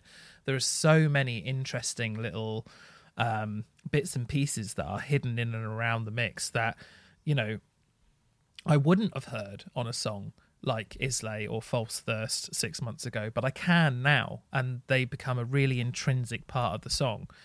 And we, you know, I think there's touches of that on this record, most definitely. yeah and More there's of you that know, kind of post metal kind of thing. and there's there's parts in it we just I mean it just surprises you all the time. Even from the first song, tonally it's different. It's basically got you know three different parts that you think would be completely unconnected, but it's so much more intricate and larger and more intense than anything that they've done before. And then you kind of think to yourself, well, I don't not sure that any British band from that scene. Maybe with the exception of Black Peaks, maybe Black Peaks are the kind of the only other band that are really sort of comparable. I don't even think anyone's really even attempted to do something like this. Really, I mean, even when you look at bands that we've been really fucking positive about and that we thought are, that we've been saying are great for a long time, like I mean, the Svalbard album, right? That mm. we said, oh, isn't this great? They've got so many different. I mean, the Svalbard album feels really one paced, and compared to this, Compared to this, yeah. Yeah. compared to this, it feels very quite you know quite straightforward and Yeah. quite easily dig- you know quite easy to understand Well, compared to in this, comparison to this yeah. And i mean you know we i think you know we, we when we speak about black peaks to go back to black peaks we talk about them alongside bands like tool and mastodon. And they're very much in that world. And, but I, and i think you know those are those are big bands and those are mm, huge comparisons. But i think there is even more of a kind of there's a much more diy underground um vibe to Palm Reader than there is to Black Peaks. Black Yes. Peaks feel like a band that really, you know, are are aiming for big songs to lots of people, big progressive. I think Palm Reader are almost more challenging than that Mm. in a lot of ways. Mm. Um, and and but yet there's stuff like, I mean, fuck me, that I haven't even mentioned Willow yet. If if if Willow was on that last Deftones album, people would be going fucking batty for that song. Yes. I guarantee it. I guarantee they would. Yes. It's massive. It's absolutely massive. And, you know, I mean, just looking at the amount of bands that I've mentioned throughout my notes here, I'm just sort of flicking through it. And I've mentioned Ghost, Cult of Luna, Every Time I Die, Black Peaks, Mastodon, Tool, Deftones, Nine Inch Nails. I've got, I've put that some ones I haven't even said, like Architects, um, which I know you'll be you'll be delighted with. Rolo Tomassi, Helmet, um, Radiohead, Nick Cave, Chelsea Wolfe. I mean, this is not, you know, this is not fucking a cave in, converge, poison the well, Glassjaw, ISIS, Drowningman. I mean, this is not. This is not. Um, you know, this, this is not a, a UK hardcore band. No, This not is- anymore. This is not like this is not like some early tens, you know, post gallows, you know, Brotherhood of the Lake or Feed the Rhino or something. You know, it's not. or, It's- it- you know, Devil Devil Sold His Soul. It's like it's not. That's not what this is anymore. This is palm reader now. But I think with Braille, they started. Um, Braille was kind of the beginning of them forming their own distinct, identifiable sound. I talk about bands who have an identity all the fucking time because they are the best bands. And um, Palm Reader started that process with Braille, and they've continued it brilliantly with Sleepless. I think I think now with this album, we can say that there is a definable palm reader sound, which is a mix of all of those. Ba- I mean, I agree with all of those bands that you've um, uh, named there, and that's you know. We talk we talk about this a lot, but when you have really wide ranging influences, and when you have lots and lots and lots and lots of ingredients, lots of influences that you put into the pot and mix it all up, you can create an identifiable sound by doing that. Um, but you have to have the craft there as well to make those songs make sense. And Sleepless does all of that in an absolutely brilliant, almost perfect way. It seems like Braille was going to be a hell of an im- difficult record to follow up. Um, and the fact that they followed that up with Sleepless, I mean, now I, I, I in a weird way, I feel sorry for Palm Reader because I just have not got a clue how they're going to follow this up and make album number five as good, if not better. Um, I, I, I, I have every hope that they do, but I th- this is a really, really tough record to beat. I feel like I said that of Braille, but uh, this, but they most certainly have beaten Braille to the point where. I mean, I still feel like seven is a bit of a harsh score for Braille, but I do know what you mean when you said at the top of this review that it does fit. I, I'd certainly put Braille down a notch now. They've made Braille seem just like you know Code Orange did with Forever. I mean, Code Code Orange made Forever seem really kind of dated, you know, with uh, underneath. Yeah, I think Palm Reader would have done exactly the same thing, and that is really, really, really, really rare to see. yeah.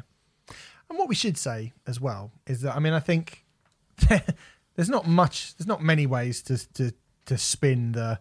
Well, maybe it is good that they've been criminally ignored. There's not many positive things to be like. Isn't it good that they can't make a living out of this and no one really knows anything about them, or they, you know, they can't get in magazines and it's very, very difficult for them to actually kind of get anyone to pay any attention to them. But if there is a positive to be gleaned from that, to be taken from that, then it may be that I mean, like I say, I keep looking. I can't help but look at their peers, their more high-profile peers, and you know, some of those bands are fucking. Like, I mean, fuck me. I, I love every like I love everything that Employed to Serve have ever come out and I put mm-hmm. out, and I feel like they are the, the proper outliers when I mentioned like the bands of the, their peers or anything. Or but you know, I've mentioned Black Peaks as well. Ditto mm-hmm. for Black Peaks, like both fucking phenomenal bands, and you know, both are doing very well and deservedly so. Yeah. But when you look at somebody like I don't know, like Bury Tomorrow, for example, mm. who we saw at the Roundhouse, and again, you know, like I like Bury Tomorrow. I think they're quite a cool band. Um, they've got a lot going for them. They write very good songs, but they've, you know, and they've they sort of say, you know, well, we don't get much press, and we're the, the people's metal band and stuff. I mean, you get quite a lot of press, to be fair. you get a fucking fr- loads of press. Fucking hell. quite a lot of press, lads, and Far too you know, I mean, press. certainly compared to Palm Reader, but but you look at the kind of the stylistic journey and the improvements made by Bury Tomorrow over a similar period to Palm Reader, and I feel like Palm Reader have really had to push themselves, and you know they've had to really, really, really like dig in and strain for every little bit of positive press or feedback or whatever it is that they get. They've had, and you know, far, far more so than a band like Bury Tomorrow. And the result of that is a record like this, which is so, so, so, so head and shoulders, far and away better than anything, not just Bury Tomorrow, but any of those bands have ever put out. Feed the Rhino have never put out anything that's ever going to be as good. Bleed from Within are never going to put out an album that is even even bordering on comparable to being as intricate and as No. interesting and as you know and and as as fully flourishingly realized as this record as dynamic and as you know as as as deep as this record they're just not going to Well, I, I don't think any of those bands have a particularly strong identity. I mean, even Feed the Rhino, who I actually quite like out of those bands, I don't think Feed the Rhino have a particularly strong identity. Bury Tomorrow definitely don't have a very strong identity. Um, and well they they, they they they i think they kind of their their their personalities are the strong identity as opposed to their music I mean, you know well, yeah, quite. I mean, it, uh, uh, that's neither here nor there as far as I'm concerned. I'm concerned about the art. I'm concerned about the music. I don't give a shit about the personalities behind it. Um, you know, that's that's just kind of pop icing on the top, isn't it? Um, but musically, you know, I mean, I would find it very difficult to tell Bury Tomorrow albums apart. Not that I listen to Bury Tomorrow all that often, but you know, they just haven't made all that many strides at all. Um, you can't say that Palm Reader. They sound like a they sound like a totally different band while still retaining what it is that people loved about them. And that's what the very, very, very, very best bands do. yeah this is great and i think it is it is tragic that they you know will when we come back and we get gigs they will inevitably be playing these songs in you know uh s- sort of smaller surroundings than these songs deserve to be played in i mean they've not played download since the first time they did it in 2013 Nah. I think I mean we've said- we've we've said this. I think we've said this before on the podcast and how kind of ridiculous it is. But I mean that's it. It, it doesn't make sense to me. And I know a few people who kind of uh, you know write for different mags and th- who you know are just like, oh, I don't get it, don't care. And I really like I I despair sometimes. I really do. I think really the key do despair. the key thing is, and the reason why that's a total tragedy is bands cannot write an album like this on their first go around. Hmm. Even even a band like even an album like Statues, which is a phenomenally well put together album, phenomenally crafted record, eh, doesn't quite have the craft that this does because it, is, it just isn't possible to get hmm. that craft in there at that early stage in your career. it takes time, doesn't it? It takes Yeah. time, and it takes like real, real, real hard work. I think, and I, I think that's the other thing is that like why I was sort of bringing it up that you know it- maybe the positive from Palm Reader getting ignored so often is the fact that we've got this is because before bands used to just push themselves, and I feel like we've got to a point where you know bands they they don't you know like rock and metal bands they, they kind of don't push themselves as much as they could do Well, it you know, again like to go to go back to like I mean I remember the week that we reviewed the Fiona Apple album and I think we reviewed like four metal albums and Fiona Apple and it's like none of these bands are you know it's, it's getting it's there's so I think it was the same week we did Black Dahlia Murder and it was like well you know I love fucking love like I like, to go back to I fucking love the Black Dahlia Murder I love the sound of metal but I like to hear people really kind of to test the absolute limits of their ability. Yeah. And as you go on, you should be testing the limits of your ability every time you put a new album together. Like, and I mean, we're going to talk. Thing is, we're going to talk about Hatebreed in a little bit, and I'm going to say exactly the opposite. So, you know, like there obviously there are there are there are exceptions to the rule, but in general, I think when you do hear when you do hear that happen, um, it, it is more exciting than any other thing to hear. Well, Palm Reader are a band who sound like they have the bit between their teeth. You know, I suppose I suppose what you're saying about that whole like the good thing about them being ignored by people that they shouldn't have been ignored by and blah blah blah is um, Palm Reader still feel like a band who uh, feel like they have something to prove. Um, which really, especially with the release of this record, they shouldn't have anything to prove because we are talking about a world class record. Um, but um, you know, th- they do feel like that, I think, and I don't get that sense when I listen to a Bury Tomorrow record or a Hatebreed record or fucking a million identikit metal bands out there. I don't get the sense they they have anything to prove at all. I just feel like it's a contractual obligation. Um, half the time with metal bands, which is my issue with metal. Full stop. At the moment, really, it's just like, oh shit, we need to write another record. Uh, here we go. Um, Palm Reader have never felt like that, and that's why they're better than everyone else. Um, I mean, I, I personally, I frankly think it's insulting bringing up Bury Tomorrow and Hatebreed in the same breath as Palm Reader, frankly. But there you go. Um, but yeah, Well, they're they're they're you know they're. I mean, I'll bring up Hate because we're reviewing it later, but Yeah. we'll bring up Palm Reader. bec- Uh, we bring up um, Bury Tomorrow because they're legit peers and Yes, you know, oh, far no. far more commercially successful peers of Palm Reader as well. Don't get me wrong. I, under, I understand why I understand why you're doing it, but like in term Mm. in terms of a kind of in terms of creativity, it's it's it's a joke. I mean, Bury Tomorrow sounds like music made by a computer by committee, and Palm Reader sounds like something actually tangibly human and emotionally raw, and something that has been. Um, has had so many influences pulled into it. But again, I'm going to go back to that crafted word, crafted just so beautifully and impeccably, like um, like a carpenter carving a beautiful wood carving or something. It's it's it's just it's completely. It, it feels like a completely different art form to anything that the likes of Bury Tomorrow or Hatebreed do. It's just complete. It, it's Yeah, it does.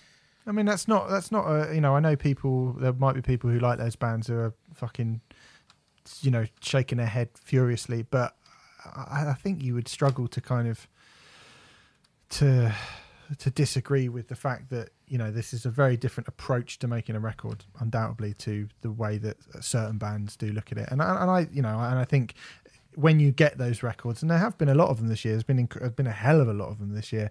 Um, it, it really tells. It really sort of shows. I think. Uh, Sleepless by Palm Reader. We've spoken about it a lot. Um, considering we've got some fucking big name artists to get through. It's out now.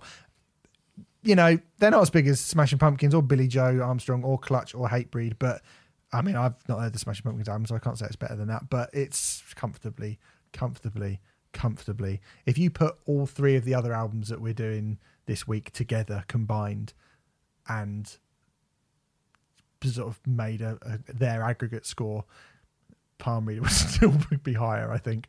Uh, I, but I don't. I don't think anyway. it even get near. And we're we're doing a clutch record. I mean, not like a proper clutch Yeah. record, but clutch are fucking brilliant. I wouldn't. It wouldn't. It it would be in a different fucking time zone, a different field. It wouldn't get anywhere near. Uh, let's move on to something shit. Billie Joe Armstrong, No Fun Mondays. The second solo effort, sort of, from the pop punk slaughtering frontman of Green Day. It is a covers album of all the covers that he's been doing down the during the lockdown period. What so was the- Billie Joe Armstrong. Uh, what was sorry, the fir- what was the first solo effort? What was the first? he did an album. Oh, why you put me on a fucking spot? he did. He did an album. Hold on, I've got it on Spotify called Foreverly. Oh, it's Billie Joe and Well, Norah. uh, yeah, that, was Norah Billie Jones, Joe yeah. and uh, and Norah Jones. Okay, right. but it shows how much attention I paid, uh, how much attention attention I paid to that record because I just was like, yeah, he's got some other piece of shit that he released. Um, so anyway, I mean, man, fuck, you know, I thought Green Day and Fall Out Boy playing together was going to be painful, but um, this uh, covers albums. We've reviewed a few covers albums on the show before. They are generally pretty hit and miss. I think mainly miss. Can't think of many really essential covers albums. Garage Inc. being the exception. You know the the, the exception that proves the rule. the I Teal album. Well, the Teal album will probably come up a fair old bit in this interview. probably interview won't in this uh, yes, this interview, Remfry, is like, but this interrogation of you and your taste. But um, Well, let's okay. I think you. I think you've ever so ever so slightly undersold this um this Billie Joe album, but only ever so slightly. Um, just let's just give Billie Joe a little bit of credit here. Basically, this is an idea. This is one of those records that's come about uh, because of lockdown. Um, Billie Joe Armstrong thought that it would be a nice idea to release a uh, one cover a week on Monday. Um, hence, no fun Mondays. Um, and he's released them on YouTube. Uh, there's 15 in total, 14, 15 in total, I think. I thought it was yeah, fourteen. Yeah, Um, and he's been releasing them once a week, and then uh, for the last 14 weeks, and then this is this is the culmination. This is all of the all of those songs that have been released culmination of his hard work. on one on one disc. Uh, or one piece of vinyl or one piece of wax, whatever you want to call it. And um, you know, that's fine. It's an album made out of circumstance rather than, you know, I think that's something that we should um, bear in mind yeah, as well. Yeah. Um, we have very different kind of relationships with Green Day, uh, you and I. Um, Green Day are a band. I think you like bits and pieces of old school Green Day, like Insomniac. I, know you're keen on. love Insomniac. I like You can't argue Dookie. I love Dookie. Dookie a lot. Yeah, and I don't mind a bit of Nimrod. Uh, those first two, I know people go like, "Well, actually, yeah, six, Smith, Happy Hours, whatever, Slappy Hours, whatever it's called." They're they're really good. It's like, well, they're not really good. They're all right. Oh, They're all right. uh, smooth, smooth They're out. all- I'll agree with you. Uh, Kerplunk has some great stuff on it. I Oh think. yes, no, no, you're right. Kerplunk is pretty good in the same way as Ignition by Offspring is good. Yeah, yeah, Do you know yeah, what I mean? Like, yeah, that's quite good, but Mo- it's good because I'd heard Dookie and I wanted some more stuff a bit like that. Yeah, most of 39 Smooth is is not very good, but but um yeah, there's some great stuff on Kerplunk. Uh, Green Day for me, I mean, growing up, growing up, Green Day were probably in my top 10 favorite bands, I would say. Like at, at that time and that age, they were very very very important to me up until and including uh, American Idiot. Beyond then, I've not been all that interested. Um, I saw Green Day play an extended headline set at Reading Festival. I want to say in 2005. Uh, it was extended due to 50 Cent getting booed off stage and getting garden furniture thrown in his direction. Were you at that Reading? No, no, I missed that Reading. Uh, I heard about it. Oh, Happy it was days, a right? dreadful Reading. Um, but it was quite funny watching 50 Cent getting booed off and him being kind of like, "You're never going to get me off this stage," and then someone threw a piece of garden furniture at it at him, and he's like, "Right, that's it." You know, man who's been shot several times, and then he gets some fucking Wyevale garden furniture thrown at him, and he can't stand Mad it. that whoever threw that must be like fucking Popeye or something. I mean, that is a big old bit of thing to be getting all the way up on the stage. Yeah, quite it's far away from the stage. I've been to a lot of festivals, and it's the, quite the gap Yeah. between the stage and the fucking uh, the the audience. So I, sh- I should say it wasn't only garden furniture that was thrown at him. It was rocks, uh, a bottles of of piss. I mean, it was a lot of stuff. It was absolutely mad. Anyway, and as a result, Green Day ended up getting an extended set, and they played a bunch of punk covers. They did "Ever Fallen in Love" by Buzzcocks. They did "I Fought the Law" by the Crickets, "Blitzkrieg Bop" by the Ramones, as well as the usual smattering of covers that they do, like uh, Operation Ivy's Knowledge, the Isley Brothers Shout, and Queen's We Are the Champions. And you know what? It was really fucking good. Um, it's, it's hearing like I will never forget hearing Green Day doing "Ever Fallen in Love" by Buzzcocks and kind of suddenly like really finding an appreciation for that song, which I'd always been like, oh yeah, that song about ever being in love kind of thing. And you know, it made me really, really love that so- song. And their version of Blitzkrieg Bop is just just fantastic. So the idea of Green Day doing a a bunch of covers of uh quite a lot of old school I mean some of these are punk songs and some of them aren't but it's not necessarily a bad idea in No. theory in theory no, no. I mean, what you've done there. Is, is you've gone way back into the recesses of time to I- 2004 and picked you at a fest, a young you at Yeah. a festival, Yeah. having a lovely time, Yeah. while Green Day, not Billie Joe Armstrong, actual Green Day, Yeah, yeah, because yeah, this is not a Green Day album. FYI. Yep, yep. Uh, play some really, really great songs, and you somehow gone, oh, here's the case for the defence. Well, I'm sorry, that appears to be fairly irrelevant information to what we've got here in the main. I, I, I, I, I, it, it's to be honest with you, it's the only defense I could think of, and I wanted to provide some balance. So I accept that it's piss poor, but that's that's what I've got. this, this is like me going, well, do you know what? Ian Watkins isn't so bad because I remember Carl from Earthtone9 did a song with them. Like, I mean, we should say for the sake of lawyers, it is not like that because Billie. We're not accusing Billie Joe Armstrong no, of no, no, no, no, no, no. But yes, I'm, I understand I'm what just you're saying, saying. I'm just saying, in the in the world of like shaky, really kind of, oh, I'm not sure that they're really relevant to each To be other. honest, Uh, when I wrote quite close. when I wrote out that argument um, uh, in my notes, um, yes, it's it seemed pathetic, but I just wanted to provide some sort of balance. So there you go. Yeah, and you, you know you get a bit of balance. I mean, I think the thing is, I mean, what saves this record from getting the a, a real kicking, I think, is it, comparing it with the Teal album. I had to go to get anything positive from it. I had to align it with the Teal album. Now, at first, we get a a pretty ploddy and fairly obvious cover of "I Think We're Alone Now," which is the Tiffany song from the eighties. Although, um, was it uh, initially? uh, Did Tiffany cover it? Was it initially? Was it was Tiffany the first person? Um, I believe it was originally Tommy James and the Shondells, is what I. Right. Okay. yeah. yeah. But it's Tiffany, isn't it? I mean, everybody knows it. I think we're Tiffany song. now. You'll you'll Yeah. know like uh, people will know a lot of the songs on this record already, even if Yeah. they don't realize that they know them. So, and I was like, well, I knew that it was going to sound like that. Yes. And I was like, does anyone need this? I mean, that's a rhetorical question. No, nobody, nobody needs this. And it sort of straight away, I, my, my shoulders went down. I was like, oh God, I'm going to be subjected to like kind of old man jaunty uh, punk covers of like slurred versions of pop songs. That's what I'm going to get for the whole thing. And Well, actually, just to interject there, I, I, I felt like I knew what a lot of these songs were going to sound like. Um, uh, when I saw the track listing, knowing I didn't know, I don't know all of the songs, uh, all of the originals from this um, album, but I, I felt like, oh, Billie Joe doing "Kids in America," for example, originally by Kim Wilde.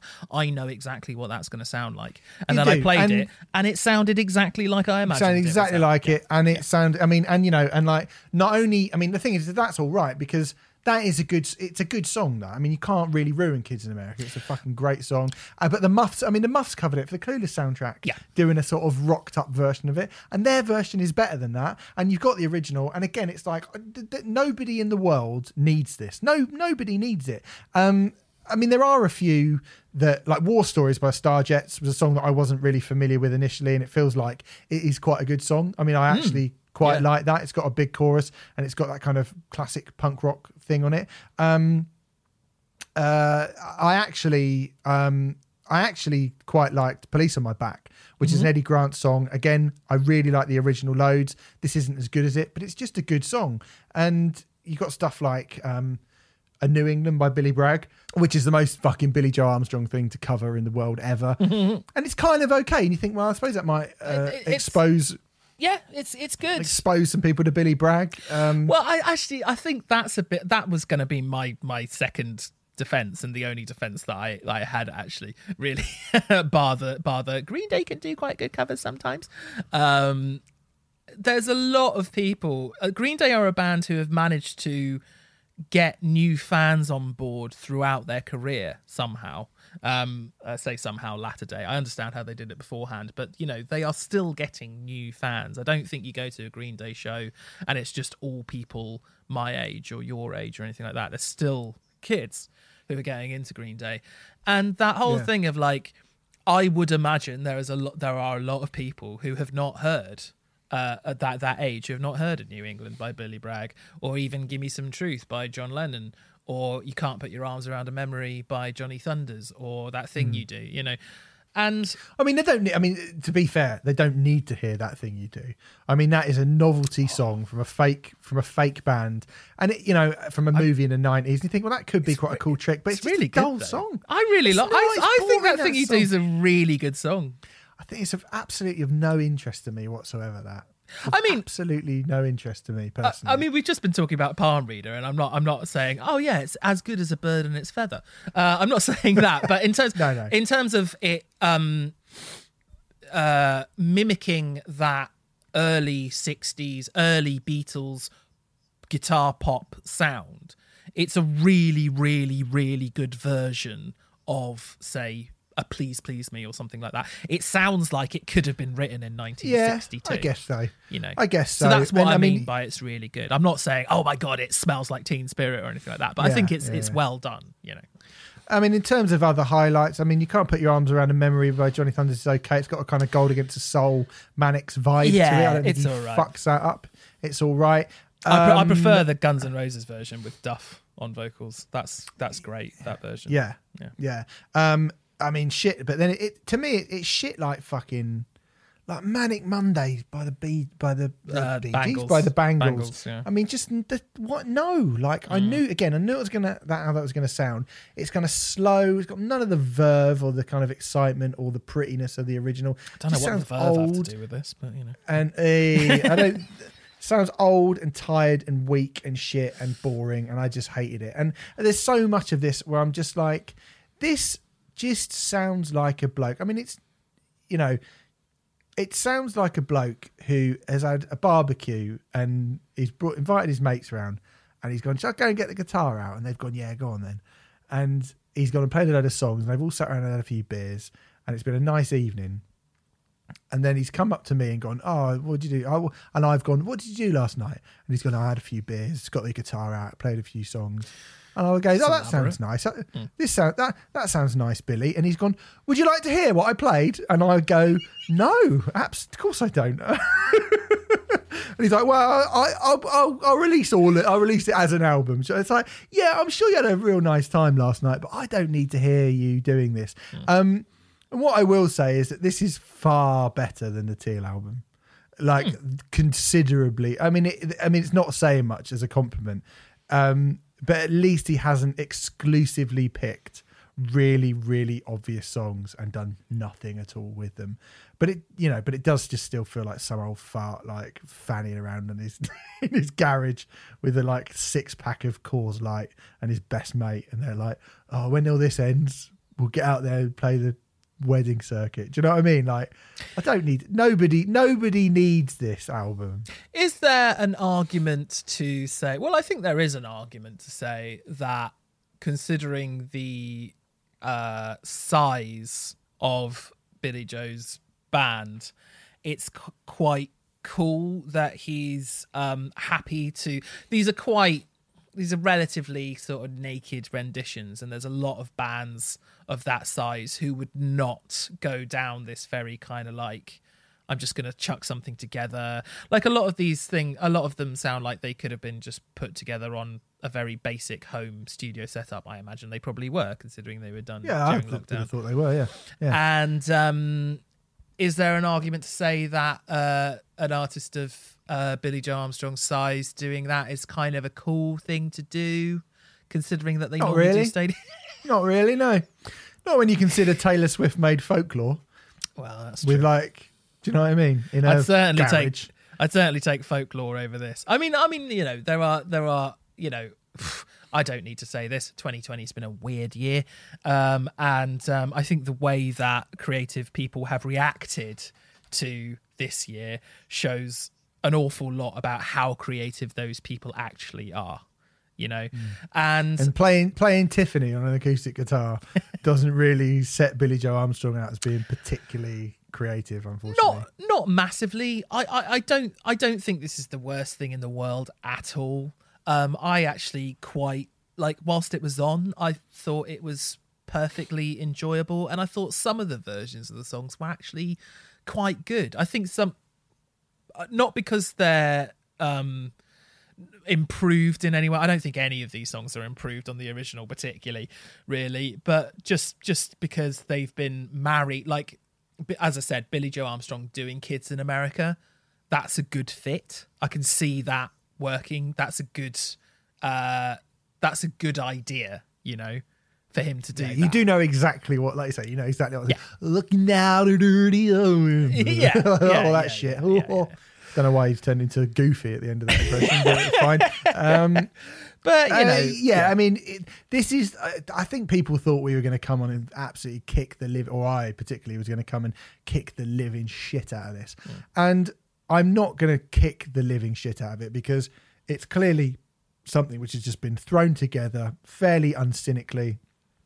Having looked at the track listing, uh, I mean, when I knew he was doing, I think we're alone now and Manic Monday, I was like, oh no, because I mean, like I said before, my criticism, why I despise the Teal album, I despise it because it is just the most cynical fucking thing that I've ever come across. It is literally the most cynical album that has ever been made. I think the Teal album. Uh, it's got no. I mean, talk about no imagination. There's more imagination in it, far, far, far more imagination in this than there is in the Teal album. So maybe And the Teal is- album is has that- dropped my expectation levels of these sort of things to unforetold previous depths. Is that Uh, is that because the the song choices on the Teal album are such massive songs that so many people Yes, know? exactly Right. that. Exactly that. Like no Weezer are not introducing anyone to TLC. You no, know, no, Weezer are not introducing anyone to Black Sabbath. That's not happening. Billie Joe Armstrong Toto. might introduce. yeah, no one's going. Oh, have you heard that band Toto? I got into Weezer, and then suddenly I really like Tears for Fears. You ever heard of Tears for Fears before? like, no, nobody's doing that. But somebody might go. Oh, I really like Green Day um, because of my brain operation, and I and now I like Billy Bragg yeah, could happen. It could happen. I mean, Yeah, yeah. like, and it, so I don't want to be too much of a sort of snagglepuss about that because or, it's or not Blondie. There's that song, the Or Blondie. song. Yeah, yeah, yeah, Blondie. You know, yeah, yeah, quite. you Yeah. I mean, it- I can actually imagine. qu- I can imagine quite a few people. I can imagine that happening for quite a few people. I mean, you know, when I bought Garage Inc. Um, when I was what 13, 14 years old, there were tons of bands I got into Yeah. on the back of that. So you know that like you can't really argue with that. And and considering considering the year that we've had, I don't think this is a terrible use of one's time. Considering that No. you're not able to do what he probably would have wanted to do. Well, he would have been out touring for fucking that god awful Green Day album that came out earlier. Hella, Hella Mega Tour.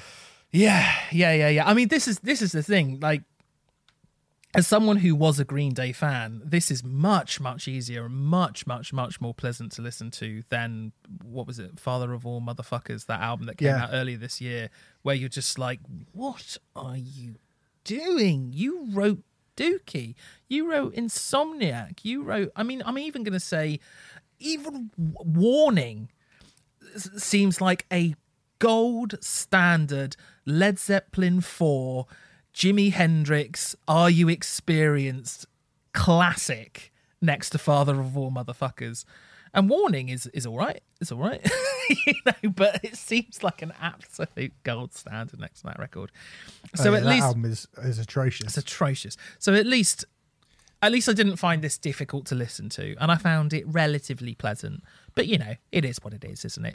It's a bunch of covers that have been scrawled together uh, because there's not much else that he can do at the moment. And that's fair enough. I mean, yeah, it's what he's been up to, and really, we're the idiots for reviewing it. Really, yeah, we are. it's our fault for doing it. It's like we shouldn't have listened to it. It's not for of any interest to either of us, really. well, we didn't yet get the Smashing Pumpkins album, did we? So blame, blame that's Billy it. Corgan.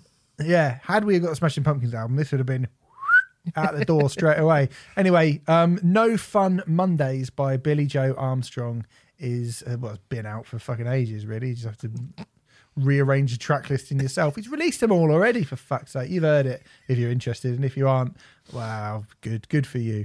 um, let's move on. Hatebreed, The Weight of False Self is the name of the seventh studio album from Jamey Jasta and his metallic hardcore crew. The first Hatebreed album since 2016's Concrete Confessional, which was sort of all right. Um, I think I really do like Hatebreed a lot. I don't think anyone who uh, knows me will be particularly surprised to go, oh, he likes Hatebreed, does he? I, I am shocked. Uh, But I do. I do like Hatebreed. Um, uh, but what you were saying earlier, Remfry, and I think, you know, it's fair. Are we really going to be surprised by anything that Hatebreed are doing or have done on this record? I mean, ever? I I, mean, this is very much another like, you know what you're going to get, but what you're going to get is good. Well, I do have a question for for you about that actually, because you are a Hatebreed fan, and I'm I'm not particularly. But as a Hatebreed fan, do you need, do you want another Hatebreed record? Do you even care? Honestly, No, I think it's no. I mean, to be honest with you, um, I am far less excited about a new Hatebreed album in 2020 than I would have been in say 2002. And they have that thing a bit like Motorhead or ACDC or the Ramones, where you go. Obviously, you know what you're going to get. But whereas, say, ACD, but then, and some of those bands, so ACDC or Slayer, for hmm. example, hmm. I would be like, great, a new ACDC, a new Slayer, even though Slayer's last couple of records were pretty fucking bum. Mm-hmm. Um, and I didn't need them at all. Yes, I was A- always still like, AC yes, Slayer. A- ACDC and Slayer have a very identifiable sound where when it comes on, you go, oh, that's ACDC. Oh, that's Slayer. I don't think Hatebreed have that. Well, they definitely do. I don't. Of course they they do. I think they sound like identikit to like so many other bands. I think the only kind of identity thing that they have is Jamey Jasta, but even he doesn't sound like I can tell it's Jamey Jasta, but I don't think they have any like real identity of their own whatsoever. It's just mass produced I think they- kind of I think they- hardcore. I think they absolutely do. I think that's total bollocks, to be perfectly honest. Absolute bollocks. No. That's not true at all. no, They're- Hatebreed, nobody sounded like Hatebreed, like Earth Crisis. I think you can predate predate Hatebreed with Earth Crisis a little bit. Um, Earth Crisis changed a hell of a lot by the time Satisfaction is the Death of Desire was out in 1997. They were a very different band. I think you can absolutely say those uh, like Firestorm and um, uh, Gomorrah Season's End by Earth Crisis were hugely inspirational albums to Hatebreed, as they were to many people within the hardcore scene. But that meld of sort of Slayer riffage in a hardcore framework with uber posy vocals, I don't think there are any other bands that were doing that when Hatebreed came along. oh, really. I'm, I'm not talking about when Hatebreed came along. I'm talking about now. I mean, there's there's loads. Well, yeah, there's oh, yeah, but of all right, stuff well, there's that there's sounds loads like of- this. Well, there's loads of stuff that sounds like ACDC.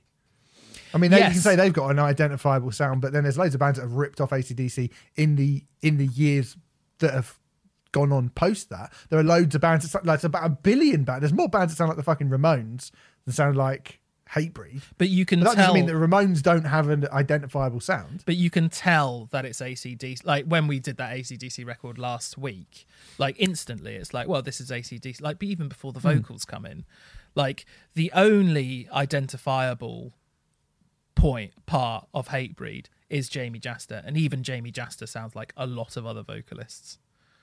So I don't. I, th- I think. I think Maybe- it's a maybe in 20 real. I think it's a real Maybe- stretch to say that Hatebreed have any kind of identity whatsoever.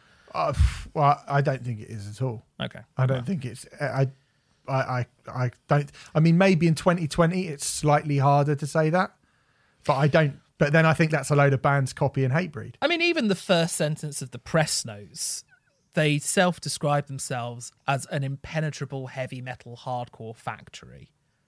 Yeah. So even even they, I mean, I don't think I don't think That's using fairly the word accurate. Yeah, yeah, it's very accurate, but I don't think using the word factory is a good thing in terms of a band because it's this idea that it's a system that creates a product to a formula that is mass produced and then sold en masse. Now, if that's what you want from your art, fine, but you're probably a very boring person if that's what you want from your art. I want something that is identifiably different. You know, when we talk about this compared to the Palm Reader record, for example, it's just it's just mass produced really digital sounding like all done on a computer not recorded live in a room just it's just really fucking boring. I mean, the bassist Chris Chris Beattie said, uh, says of uh, "Instinctive Slaughterlust," which is the first song on this album, it should be illegal to make a song this heavy, right? Using that logic, all of these songs should be illegal because they all sound exactly the fucking same. All of them.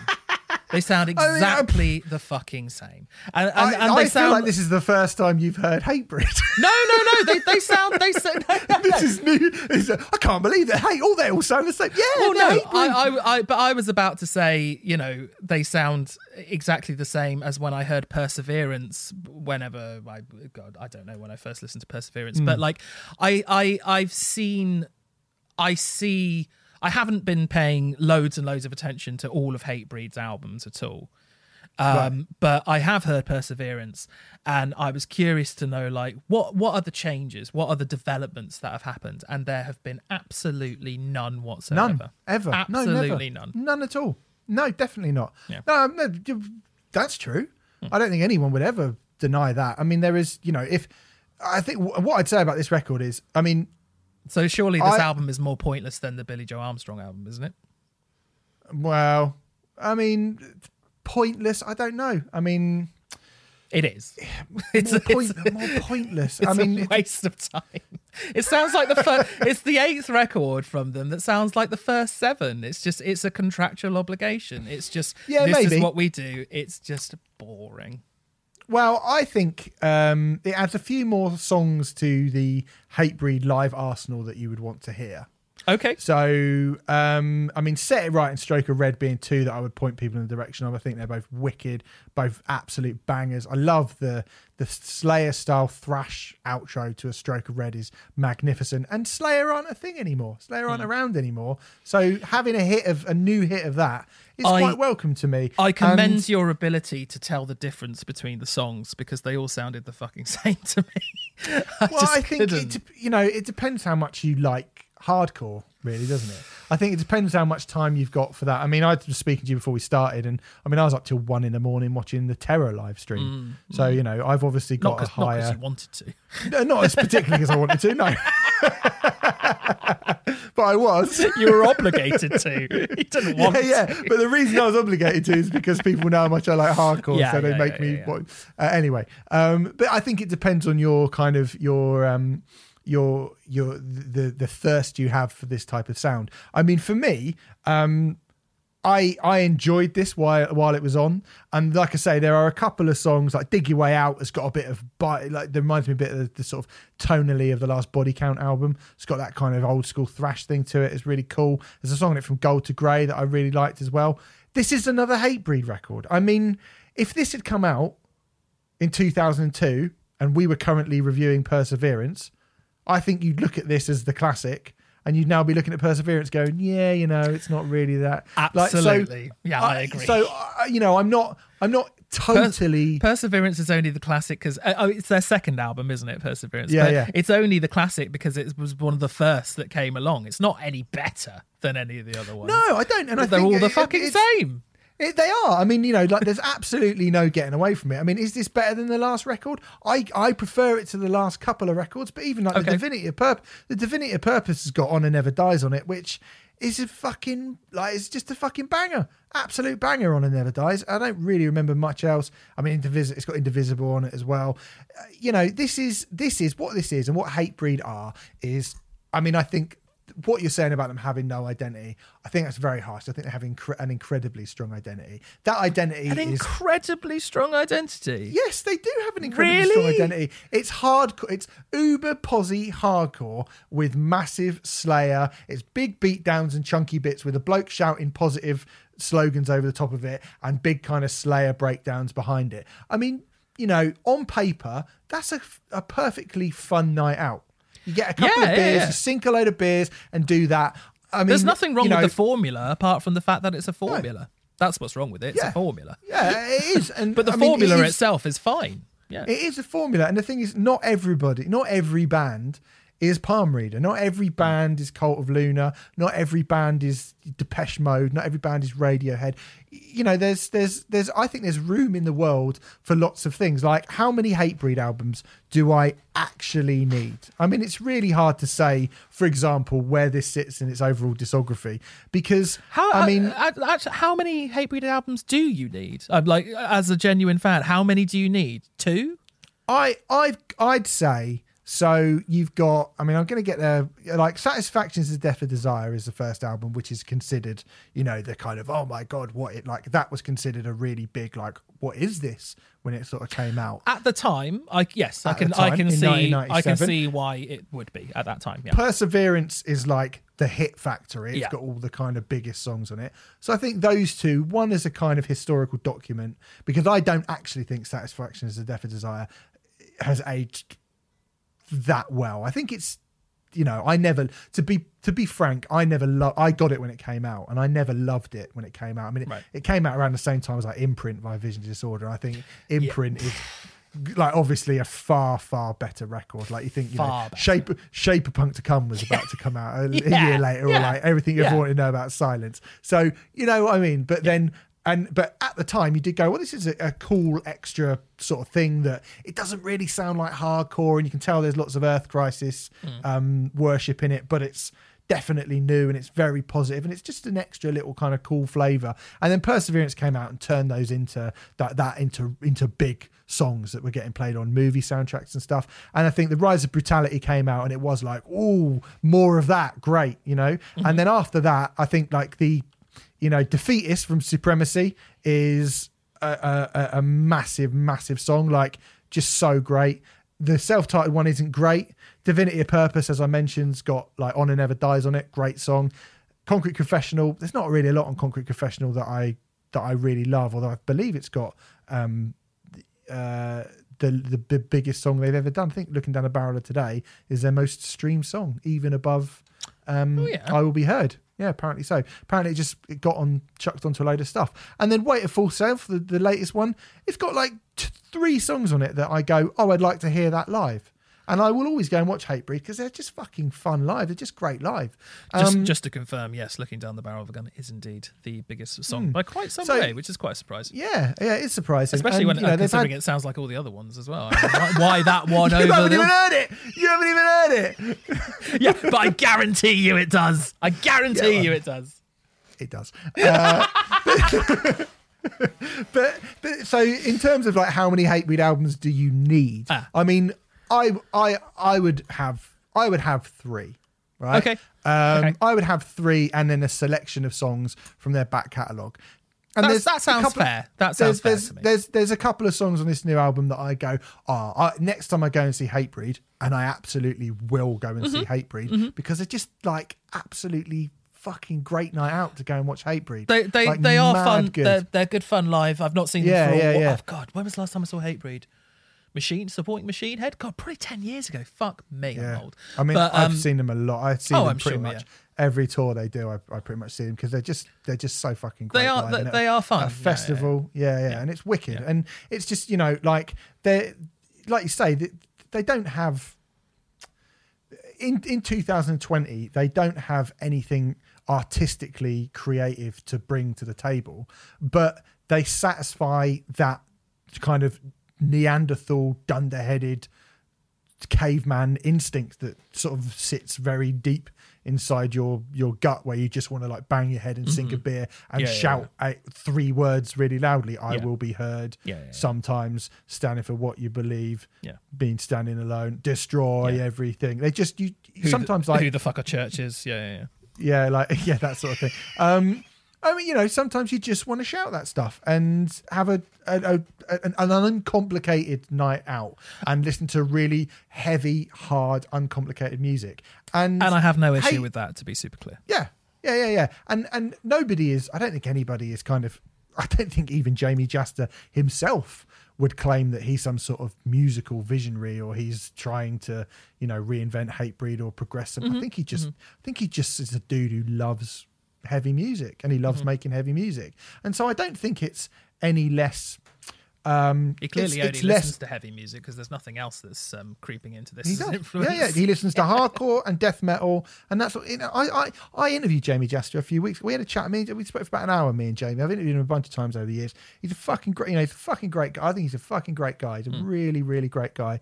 And um, and we, you know, we're not mates or anything, but he, you know, like he's always really kind of you know how are you and chatting mm, great. And he, mm. he loves and he loves talking about music. He Yeah. loves talking about music. He loves talking about the business. He loves talking about the idea of elevating heavy music and bringing it to more and more people. He's super passionate about that mm. stuff. And and you know like is it a, is it formulaic? Yeah. Yeah it is. Like it, it absolutely is. But you know i i don't think in, and does, does anyone need this record? Like nobody needs this record but it's nice when it's on. You know, uh, if you like this sort of thing, I think it's nice when it's on. It's not like I don't think Hatebreed are ever going to make a record where people go, "Oh my god, have you heard the new Hatebreed album? Album of the year." And I don't think Hatebreed are ever going to make an album where people go who like them go, "Have you? Oh my god, what the fuck have Hatebreed done? What are they doing? What is it? It's a disaster. This record. I don't think either of those things are going to happen. They are steady eddies. They're the definition of steady eddies. Yeah, Hmm. they're the absolute definition. There was a funny thing that happened to me with this record. The initial version of the promo that I got had a whacking great big mistake on it. Uh, the 11th track from Gold to Grey was 24 minutes and 30 seconds long. And I Was was like, what? Well, well, it's not. This is the whacking great big mistake. But I, I loaded it all up and I was like, oh my God, Hatebreed have done a 24 minute, 30 second song. That's incredible. Wow. I'm really looking forward to getting around to that. Because I thought that's a really odd move for Hatebreed, Hatebreed doing a 25 minute song. But, you know, fine. And when it came round to that track, it wasn't Hatebreed at all. But it was a song called Viral by Swedish power metal band Amaranthe, right? And I found this Oh, out. Jesus. I found this out because I Shazammed it, and I was like, I, I, it came in, and it was such a kind of shock because I was like, I've just had ten songs which all sound absolutely identical to one another. I mean, identical, and then suddenly this brand new thing comes in, and I tell you, the thirty seconds where I believed that it was a Hatebreed song a, I was very, very confused, but B, I was about to like chuck away my review of this and go, oh my God, they are capable of doing different things. Um, but uh, yeah, I found out it was a total mistake. So, but listening to that bit of Amaranthe made me like Swedish power metal because when it came in, I was like, finally, something different. And for that reason alone, I hate this record and I hate hate Hatebreed. Fuck them. Fucking hell. Well, Honest, uh, honestly, that Amaranthe song, and listen to Viral, it's rubbish, but because it was something different, after, you know, I was, it must have been 30 minutes in, this album's only 35 minutes long. Because it was something different, it just it gave me this Stockholm syndrome feeling of like, finally something that sounds a little bit. Oh, I love this. Oh shit, it's Amaranthe. What the fuck am I on about? Fuck, I, I, I'm furious. I'm apoplectic with rage. Fuck them. Going in with that set of ideals about how music should be made into a Hatebreed album, you kind of. But, but, but I, I want to get the most amount of enjoyment out of music. Hmm. And so you go in and you, you, you taper your expectations and you taper, like, you know, I, I, I've said it a whole bunch of times before about all kinds of different genres and different things. Like, I, I, like honestly, I think you you have to kind of go, well, that's what they're trying to do, and that's what they want to be, and I think that mm. that's that's are they are they good at doing that or are they not? Like, there's no point kind of going, oh well, look, I've got OK computer and I I, I can't listen to Hatebreed. Like, no, come on, like you can't you can't no, judge no, of them course. over that thing at all. Do you know no, what I mean? would- so that's why I, I, I think I would never, right. I would never say anything like that. But then at the same time, it comes down to how much you like the actual thing, doesn't it? Yeah, of you course. absolutely Yeah, adore hardcore. I mean, if um, I don't know if Green Day released the same album over and over again, I don't think they do. To be honest, I think you know, Green Day do very very different stuff compared you know a, a band Yeah. like not always successfully but they do but um if green day did the same thing over and over again you'd be far harsher on it and you'd sort of say well they shouldn't be doing this over and over again so it just comes down to like how much you like that formula No, to be to be clear, if Green Day were continuing to make albums of the quality of Dookie and sounding like that, for I mean, that's basically what the Offspring have done, but they've not made very good versions of it. And I think the one thing that you can't say about Hatebreed is they are consistently average, if you like. yes You know- do you know what I mean? Like, I, we both agree with that they're consistently average yeah Yeah, I, I mean, hey, like I said, in in com- if you are taking the the wider palette of the world, then yes, I think Hatebreed are kind of, you know, they are they are there and they're absolutely their place. And hopefully, you know, my hope would be as a sort of a, a bigger band, and you know, Jamey's great for this, taking younger bands out, signing bands who are. um to his label who are kind of upcoming bands and, and getting them out in front of a lot of people. Like he's a go he's a really great sort of figurehead for heavy music. And he's just, you know, like th- there's nothing wrong with him being a kind of solid presence within the metal scene who does help to elevate. I mean, you look at the kind of people that are on that last Jasta record, and it's a really cool mix of people that he brought in. Everyone from like Billy from Biohazard to George Corpse Grinder Fisher from um, Cannibal Corpse, like Tommy Victor from Prong. I think that's quite an eclectic group of people within metal. I mean, I you're right. Mm. He doesn't listen to anything apart from metal, and fucking bless his bless his fucking heart for it because. That's all right. If you just want to listen to metal, like I'm not going to shit on someone just because they like listening to metal. It's okay. It just means you're not going to make very interesting music as a result, because you only have a limited resource to to build Yeah, to I mean, take I- from. I- and I think I think that. as as people who sort of critique music for a living, I think we have some somewhat of a responsibility to kind of point out the fact that it, basically this is a formula and it is just the same thing over and over again, which a lot of other people in the metal press just won't bother to do. They'll just be like, "Hooray, a new Hatebreed album," and it's very tiring and very boring. And when you're talking about the metal scene as a whole and and him being a good thing for the metal scene, um, outside of the boundaries of the metal scene, I'm not sure if it is because if people look in and see uh, a Hatebreed album and go, "Oh right, so that's what metal is," still it's still exactly the fucking same as it was 20 years ago. You know, there's just different ways to look at these things, and I don't think, I don't think one is right and one is wrong. But it, it, hmm. it just depends what prism you look at it through. Are you looking at it through a glass half full prism of, hey, this is a great formula and I enjoy it and I enjoy seeing them live? That's totally fine. But also outside of that, you know, are, are Hatebreed really a, a- an exciting example of modern heavy music in 2020? Absolutely not.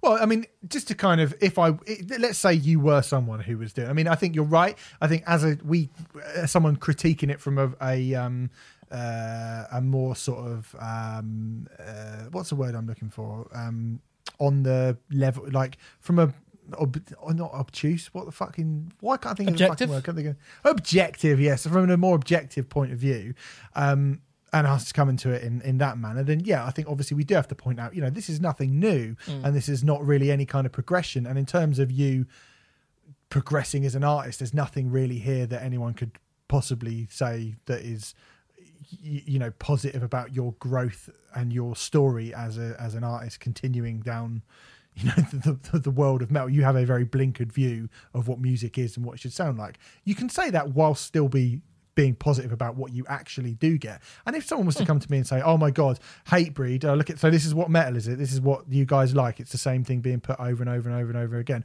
I would kind of say to them i'd say well you know this is an example of a band who have been around for 25 years who were very very innovative when they first came out. And i mean how many bands from pop and indie and hip hop that were around at that time um have released a song that's their most popular song on their last record. Not very many. So you know what they're doing and the the kind of the simplistic nature of what makes the majority of people enjoy music.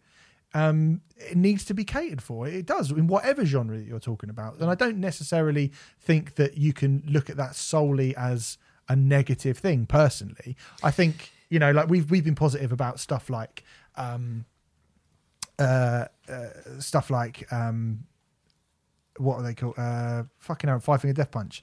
Like you know, we're quite positive about Five Finger Death Punch, just because you think, well, they are the sort of biggest version of doing that thing, and they kind of deserve to be the biggest version because they're pretty good at doing it. And I think there's nothing really wrong with, or even or, or Nightwish. I mean, I think Nightwish are probably like, well, not even probably. They are a far more um, innovative and interesting band overall.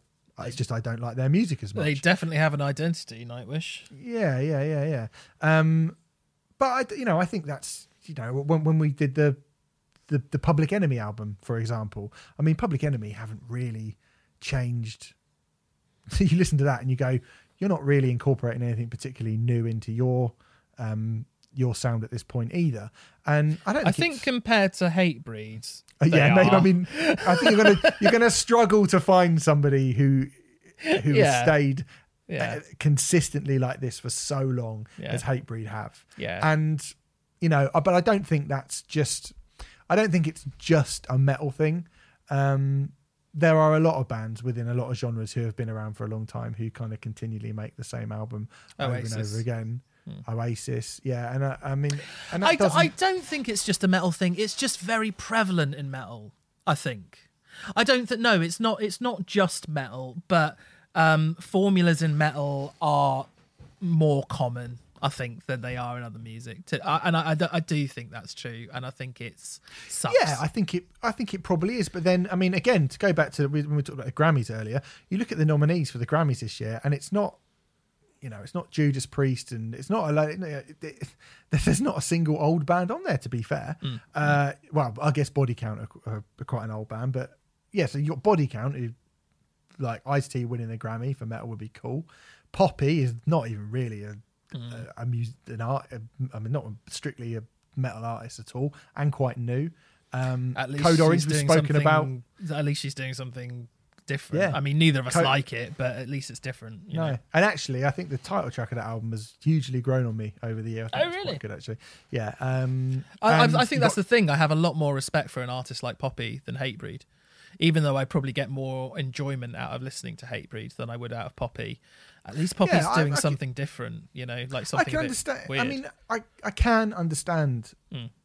I can understand that, and like it's hard to sort of argue about that. And I didn't really think we would be spending this long kind of dissecting Hatebreed. To be perfectly honest, We've been very- both go.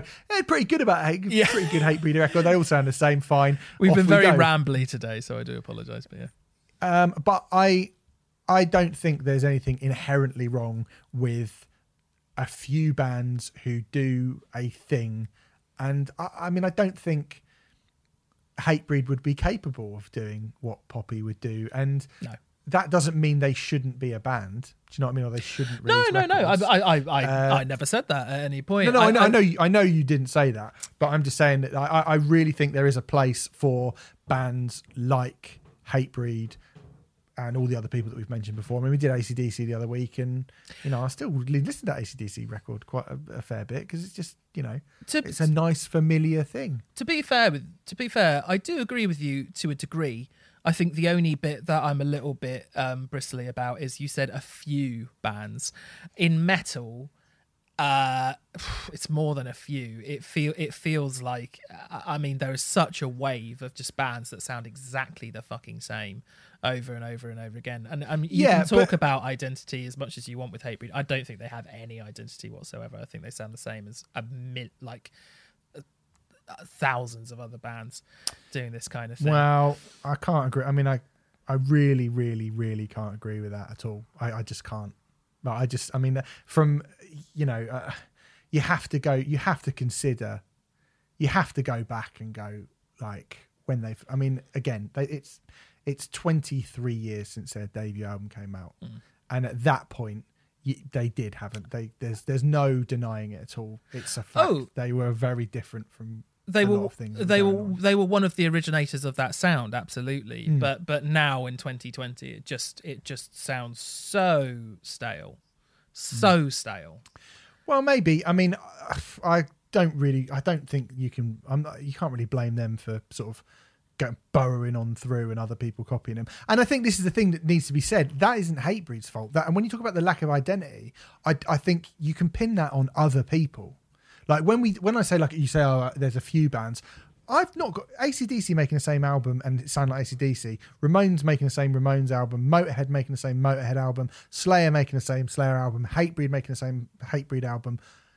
That's their right and their choice to do that. That's a sound that they've created and they've formulated and they've perfected and they know exactly where what side of the bread it, they need mm. to butter to, mm. to make it's but, but when other people come along and they do make kind of that that is what adds to the kind of formulaic nature of those things. Because like unlike a band like Tool say for example who I mean I did a piece recently for Hammer talking about all the bands that uh, that Tool were influenced by and it's actually really hard because you go well no one really immediately you got like Karnivool but apart from that you go well, there's no one who really sort of sounds like Tool because it's such a such a hard thing really really difficult thing to be able to kind of pull that sound off because Hatebreed sound is, you know, like we said at the start, so get some metal riffs, posy vocals, hardcore beatdowns, whack them all together.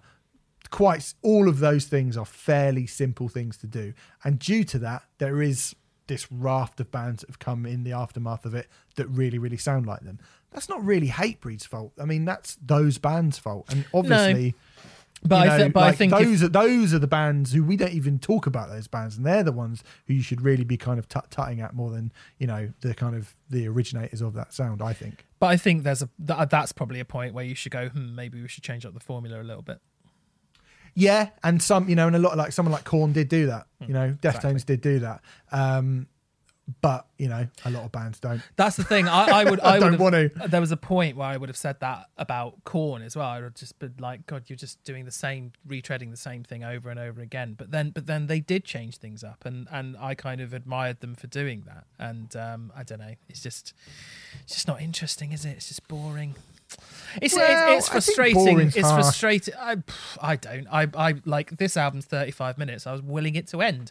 Um, I think that um, I, I just think it's a real shame and a tragedy when Hatebreed are sort of doing like the forum, and then you know we'll probably see Palm Reader at Boston Music Rooms next year or something like that when it starts up again. And like, it's just it doesn't make any sense to me. But there you go. That's the world we live in. I'm afraid, world mate. we live in. Yeah. Uh, I But mean, you know, I there's think- no getting away from that. I've got, le- I've got, a, a, I'm more upset by a band like, say, Asking Alexandria playing Brixton Academy than I am Oh, Hatebreed playing the Forum. I think I am as well, but I think it's um I think it's our duty as uh, people who criticize music to point those things out. That's all. That's all I'm saying. Okay. saying. Anyway, Weight of the False Self is out now. It sounds like Hatebreed. Um, let's just skip all of that review. I'm going to put a thing up and go when we do Hatebreed. If you want, you can skip to just this point, and it will just sum the whole record up in. It sounds like Hatebreed. Uh, our last album of the week is the Weathermaker series, Volume One by Clutch, a kind of odds and sods collection of what we've seen what Billie Joe Armstrong's been up to during lockdown this is what well, this kind of isn't what Clutch has been up to because actually the Weathermaker sessions uh, have been happening for quite a long time now. They've been going on a fair bit. They I remember started summer 2019.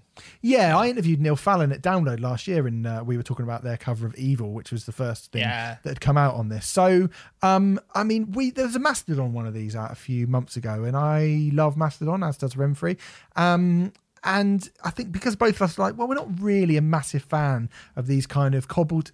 Sounds harsh to say cobbled together, but these kind of hastily put together collection of odds and sods and bits and bobs, to be perfectly honest. Um, but that's usually because uh, Clutch aren't playing those songs, and Clutch just sound really great all the time. So we thought we would cover this one because Clutch, ultimately, in it.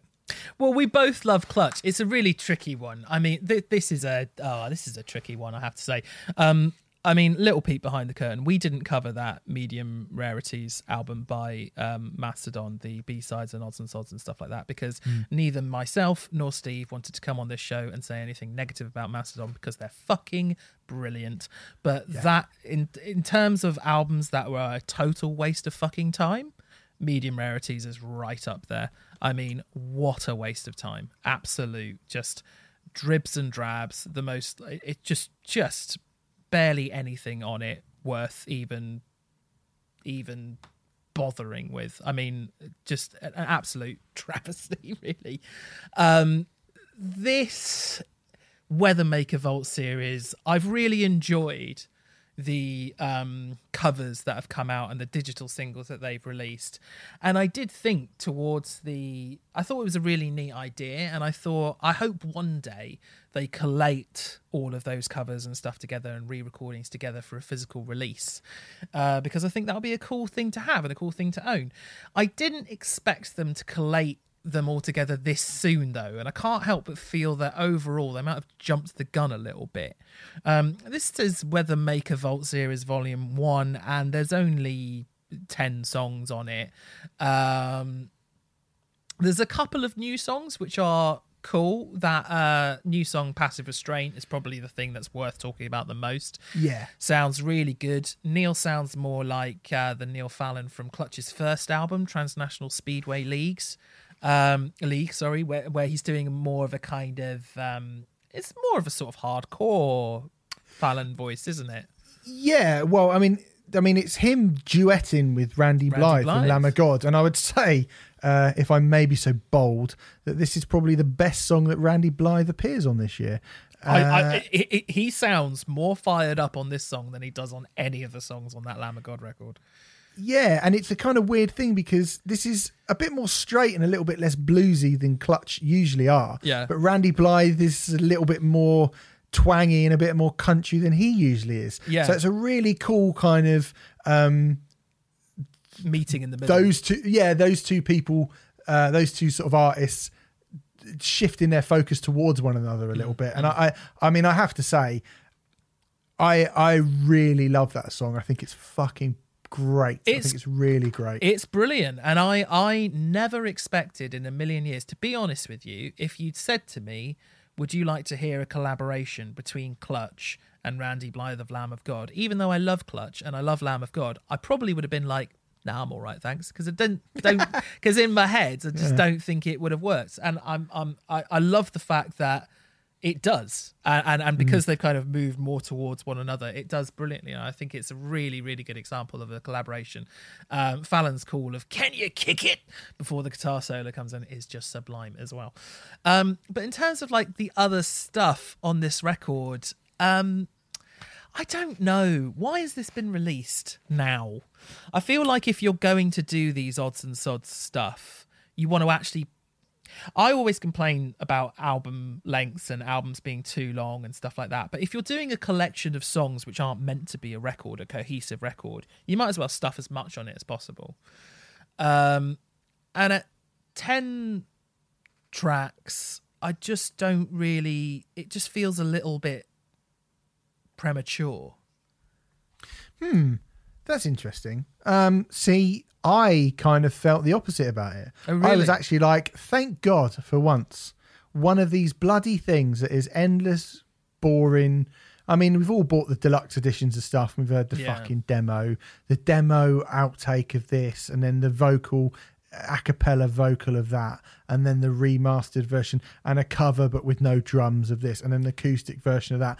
And it's like, God, this is, you know, 24 tracks, and nobody needs to hear most of it. Yeah, And well, think- just to go back to that Mastodon record, I mean, four of the tracks on that Mastodon record are just instrumental versions of songs you've already heard, and it's kind of like, Yeah. is there really?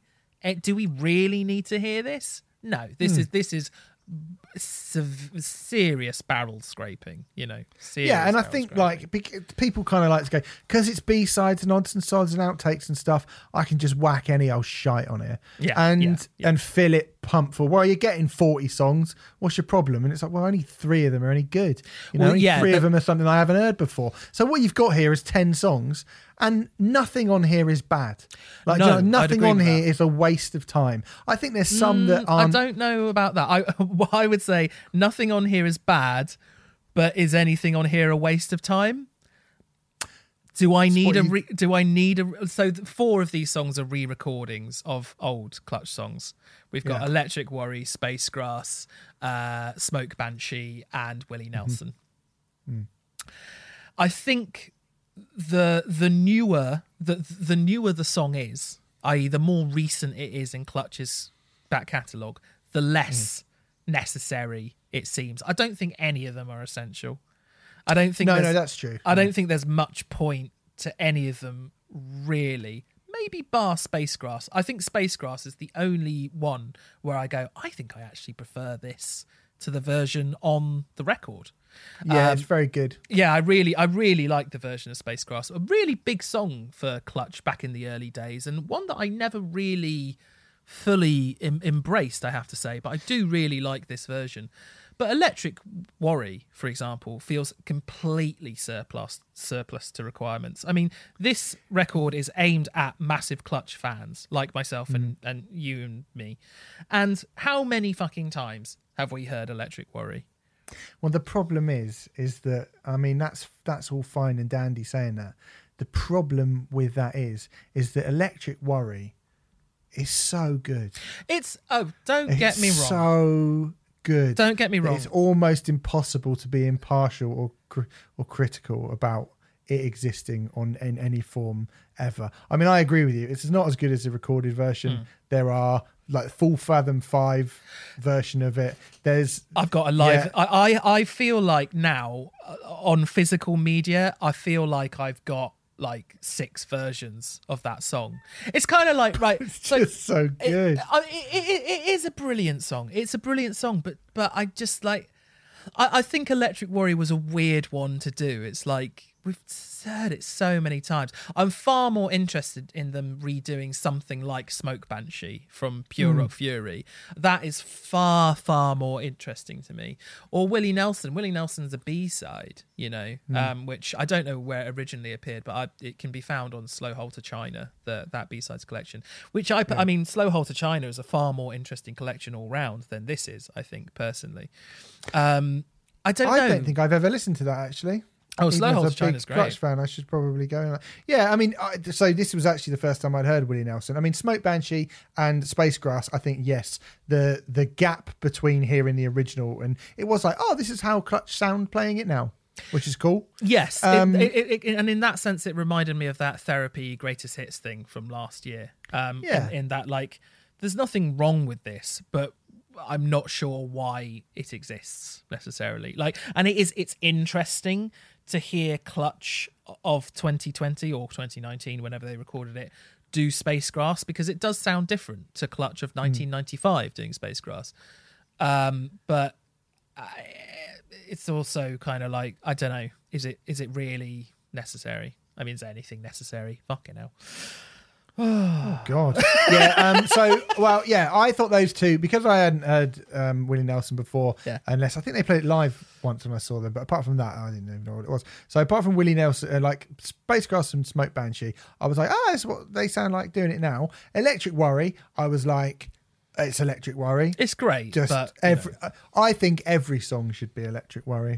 I would like to replace the entirety of recorded music with just Electric Worry Electric- over and over again because it's that good. Electric Um, Worry is one of those songs which is so good, like it could have been written in like the fifties. Do you know what I mean? I mean, Yeah. not in the way that it's recorded, but like it's so brilliantly put together. But I don't know. I just I've got so many versions of it now, and like I, I'm I'm I you know I, everyone knows I'm a big Pearl Jam fan. I have shitloads of Pearl Jam bootlegs. I I don't know how many versions of Alive I have, but I don't need another one. Does that mean Hmm. that I don't like Alive? No, I think Alive's an incredible song, and and I think Electric Worry is an incredible song as well. I just I just it's just an odd choice, and and also, Hmm. I mean, he- no, hearing know hearing a is version that doesn't hearing a version that doesn't go straight into One Eye Dollar as well is Yeah. re- really irks me for some reason. Hmm. It, it it just makes me go ah, there's something missing. Yeah. You know. So, That's true. Um, Run John, Run John Barleycorn Run is uh, another song on here. Uh, Remfry, what are your thoughts on that one? It's cool. It was um, based on an old traditional folk tune, but it's been very kind of clutchified. Um, I mean, it's been around. Strange cousins kind of vibes Yeah. to that one, which Yeah, is yeah, not my favourite clutch, but but on you know in, in a sort of small doses. I think that's the thing with this is like it's kind of small doses of everything that Clutch do. Um, It's been around for a while as well. It's been around for five or six years. It was originally uh, uh, released on a split with Lionize for Record Store Day, I believe. Uh, it's cool, but um, it's cool. and we got some good covers as well. I mean, Evil is a good cover. Fortunate Son. I mean, everybody's covered Fortunate Son. I think Clutch feel like the perfect band to cover Fortunate Son. I think like John Fogerty and Foo Fighters doing it is great. U2 Yeah. doing it as much as I love U2, not so much. Yeah. But um, yeah, it's a that's a good cover of a pretty obvious song. Um, I- but- to be fair, I think it's a brilliant cover. I mean, it's a very straight ahead cover, but it's it's it is another one of those examples of just a brilliant marriage between band and song. Um, We Hmm. actually saw them uh, this time last year, more or less, at the Roundhouse. Yeah. End with this song, and yeah, I mean, Neil Fallon doing Creedence Clearwater Revival, Clutch doing it's, it's yeah, it's brilliant. It is it's Um, really and, good. and ditto with ZZ Top as well. I The mean, pre- they're absolutely the perfect band to cover Yeah. ZZ Top. Um, I'm far more interested in the covers on this than I am in the re-recorded versions of their own songs. I think it's yeah, it's I think. I am as well. I mean, overall, I would say, like for me, for my money, I, I think due to the kind of the the the brevity of it and the kind of the the mix between like hearing them do old songs and going, oh, that's quite, you know, that's what they sound like them doing it now. A couple of newbies and those fairly like I would say uniformly good cover versions. This is probably one of the better collections of those songs, uh, those albums that are just a sort of hodgepodge of songs. Because, like I say, everything on it is sort of worth listening to. I mean, when you say worth, like when I said earlier, like everything's worth being there, and what I mean by that really is that, I mean, you're never gonna, you're not gonna skip anything on this, are you? No, but When it's on, you're not mm. gonna be like, oh, for fuck's sake, what's this shitty song doing? no, no, that's true. I just, I still, I think this could have been so much more interesting than it is. I think is what I'm trying to say. I think, I think that there is, there is nothing wrong with this, but it could have been so much more interesting than it actually is. Yeah, that's fair. Um, I just don't. I mean, again, my sort of the, my bar for stuff like this is pretty fucking low. Yeah. to be honest. Yeah. I never really expect very much from these sort of things, and you know, you, you know, I don't think you, this is not by any stretch of the imagination an essential clutch release No. at all. But it's all right. Like you know, it it was it was nice while it was on. Yeah. Yeah. Agreed. Clutch are good. Uh, all right, there you go. That's the Weathermaker series, Vault Volume One by Clutch. Dare say Volume Two will be on its way in a year and a bit. So just just just do some um deeper cuts is all i ask do some deeper cuts Yeah. and some just do stuff a bit more interesting do a few more covers that's all i would say good advice. Right, next week, um, we ain't gonna be reviewing no albums because it's album of the year time. Don't know why I said it like that, but I did. Too late to go back on it now. Um, yeah, we're going to be doing 20 to 11 um, in our albums of the year, which I can't fucking believe we've got to do that shit already. Mental. Um, anyway, cool. Uh, thanks very much to the guys at Signature Brew. Go to signaturebrew.co.uk, order yourself some beer put Riot Act in small capitals in the uh, there it is in uh, the checkout. You get ten percent off. Go over to patreon.com forward slash Riot Act podcast. Listen to our My Vitriol um, podcast, which we did, and you'll be getting System of a Down and Toxicity. On Monday, if you're listening to this on Friday, that'd be exciting. Look out for that. And uh, yeah, join us again next week. We'll be counting down the first half of our top 20 albums of 2020. That sounds like something from the future. Uh, well, it is. It's next week. That is the future. Um, anyway, see you next week. Remfry, say goodbye to everyone. goodbye to everyone Oh.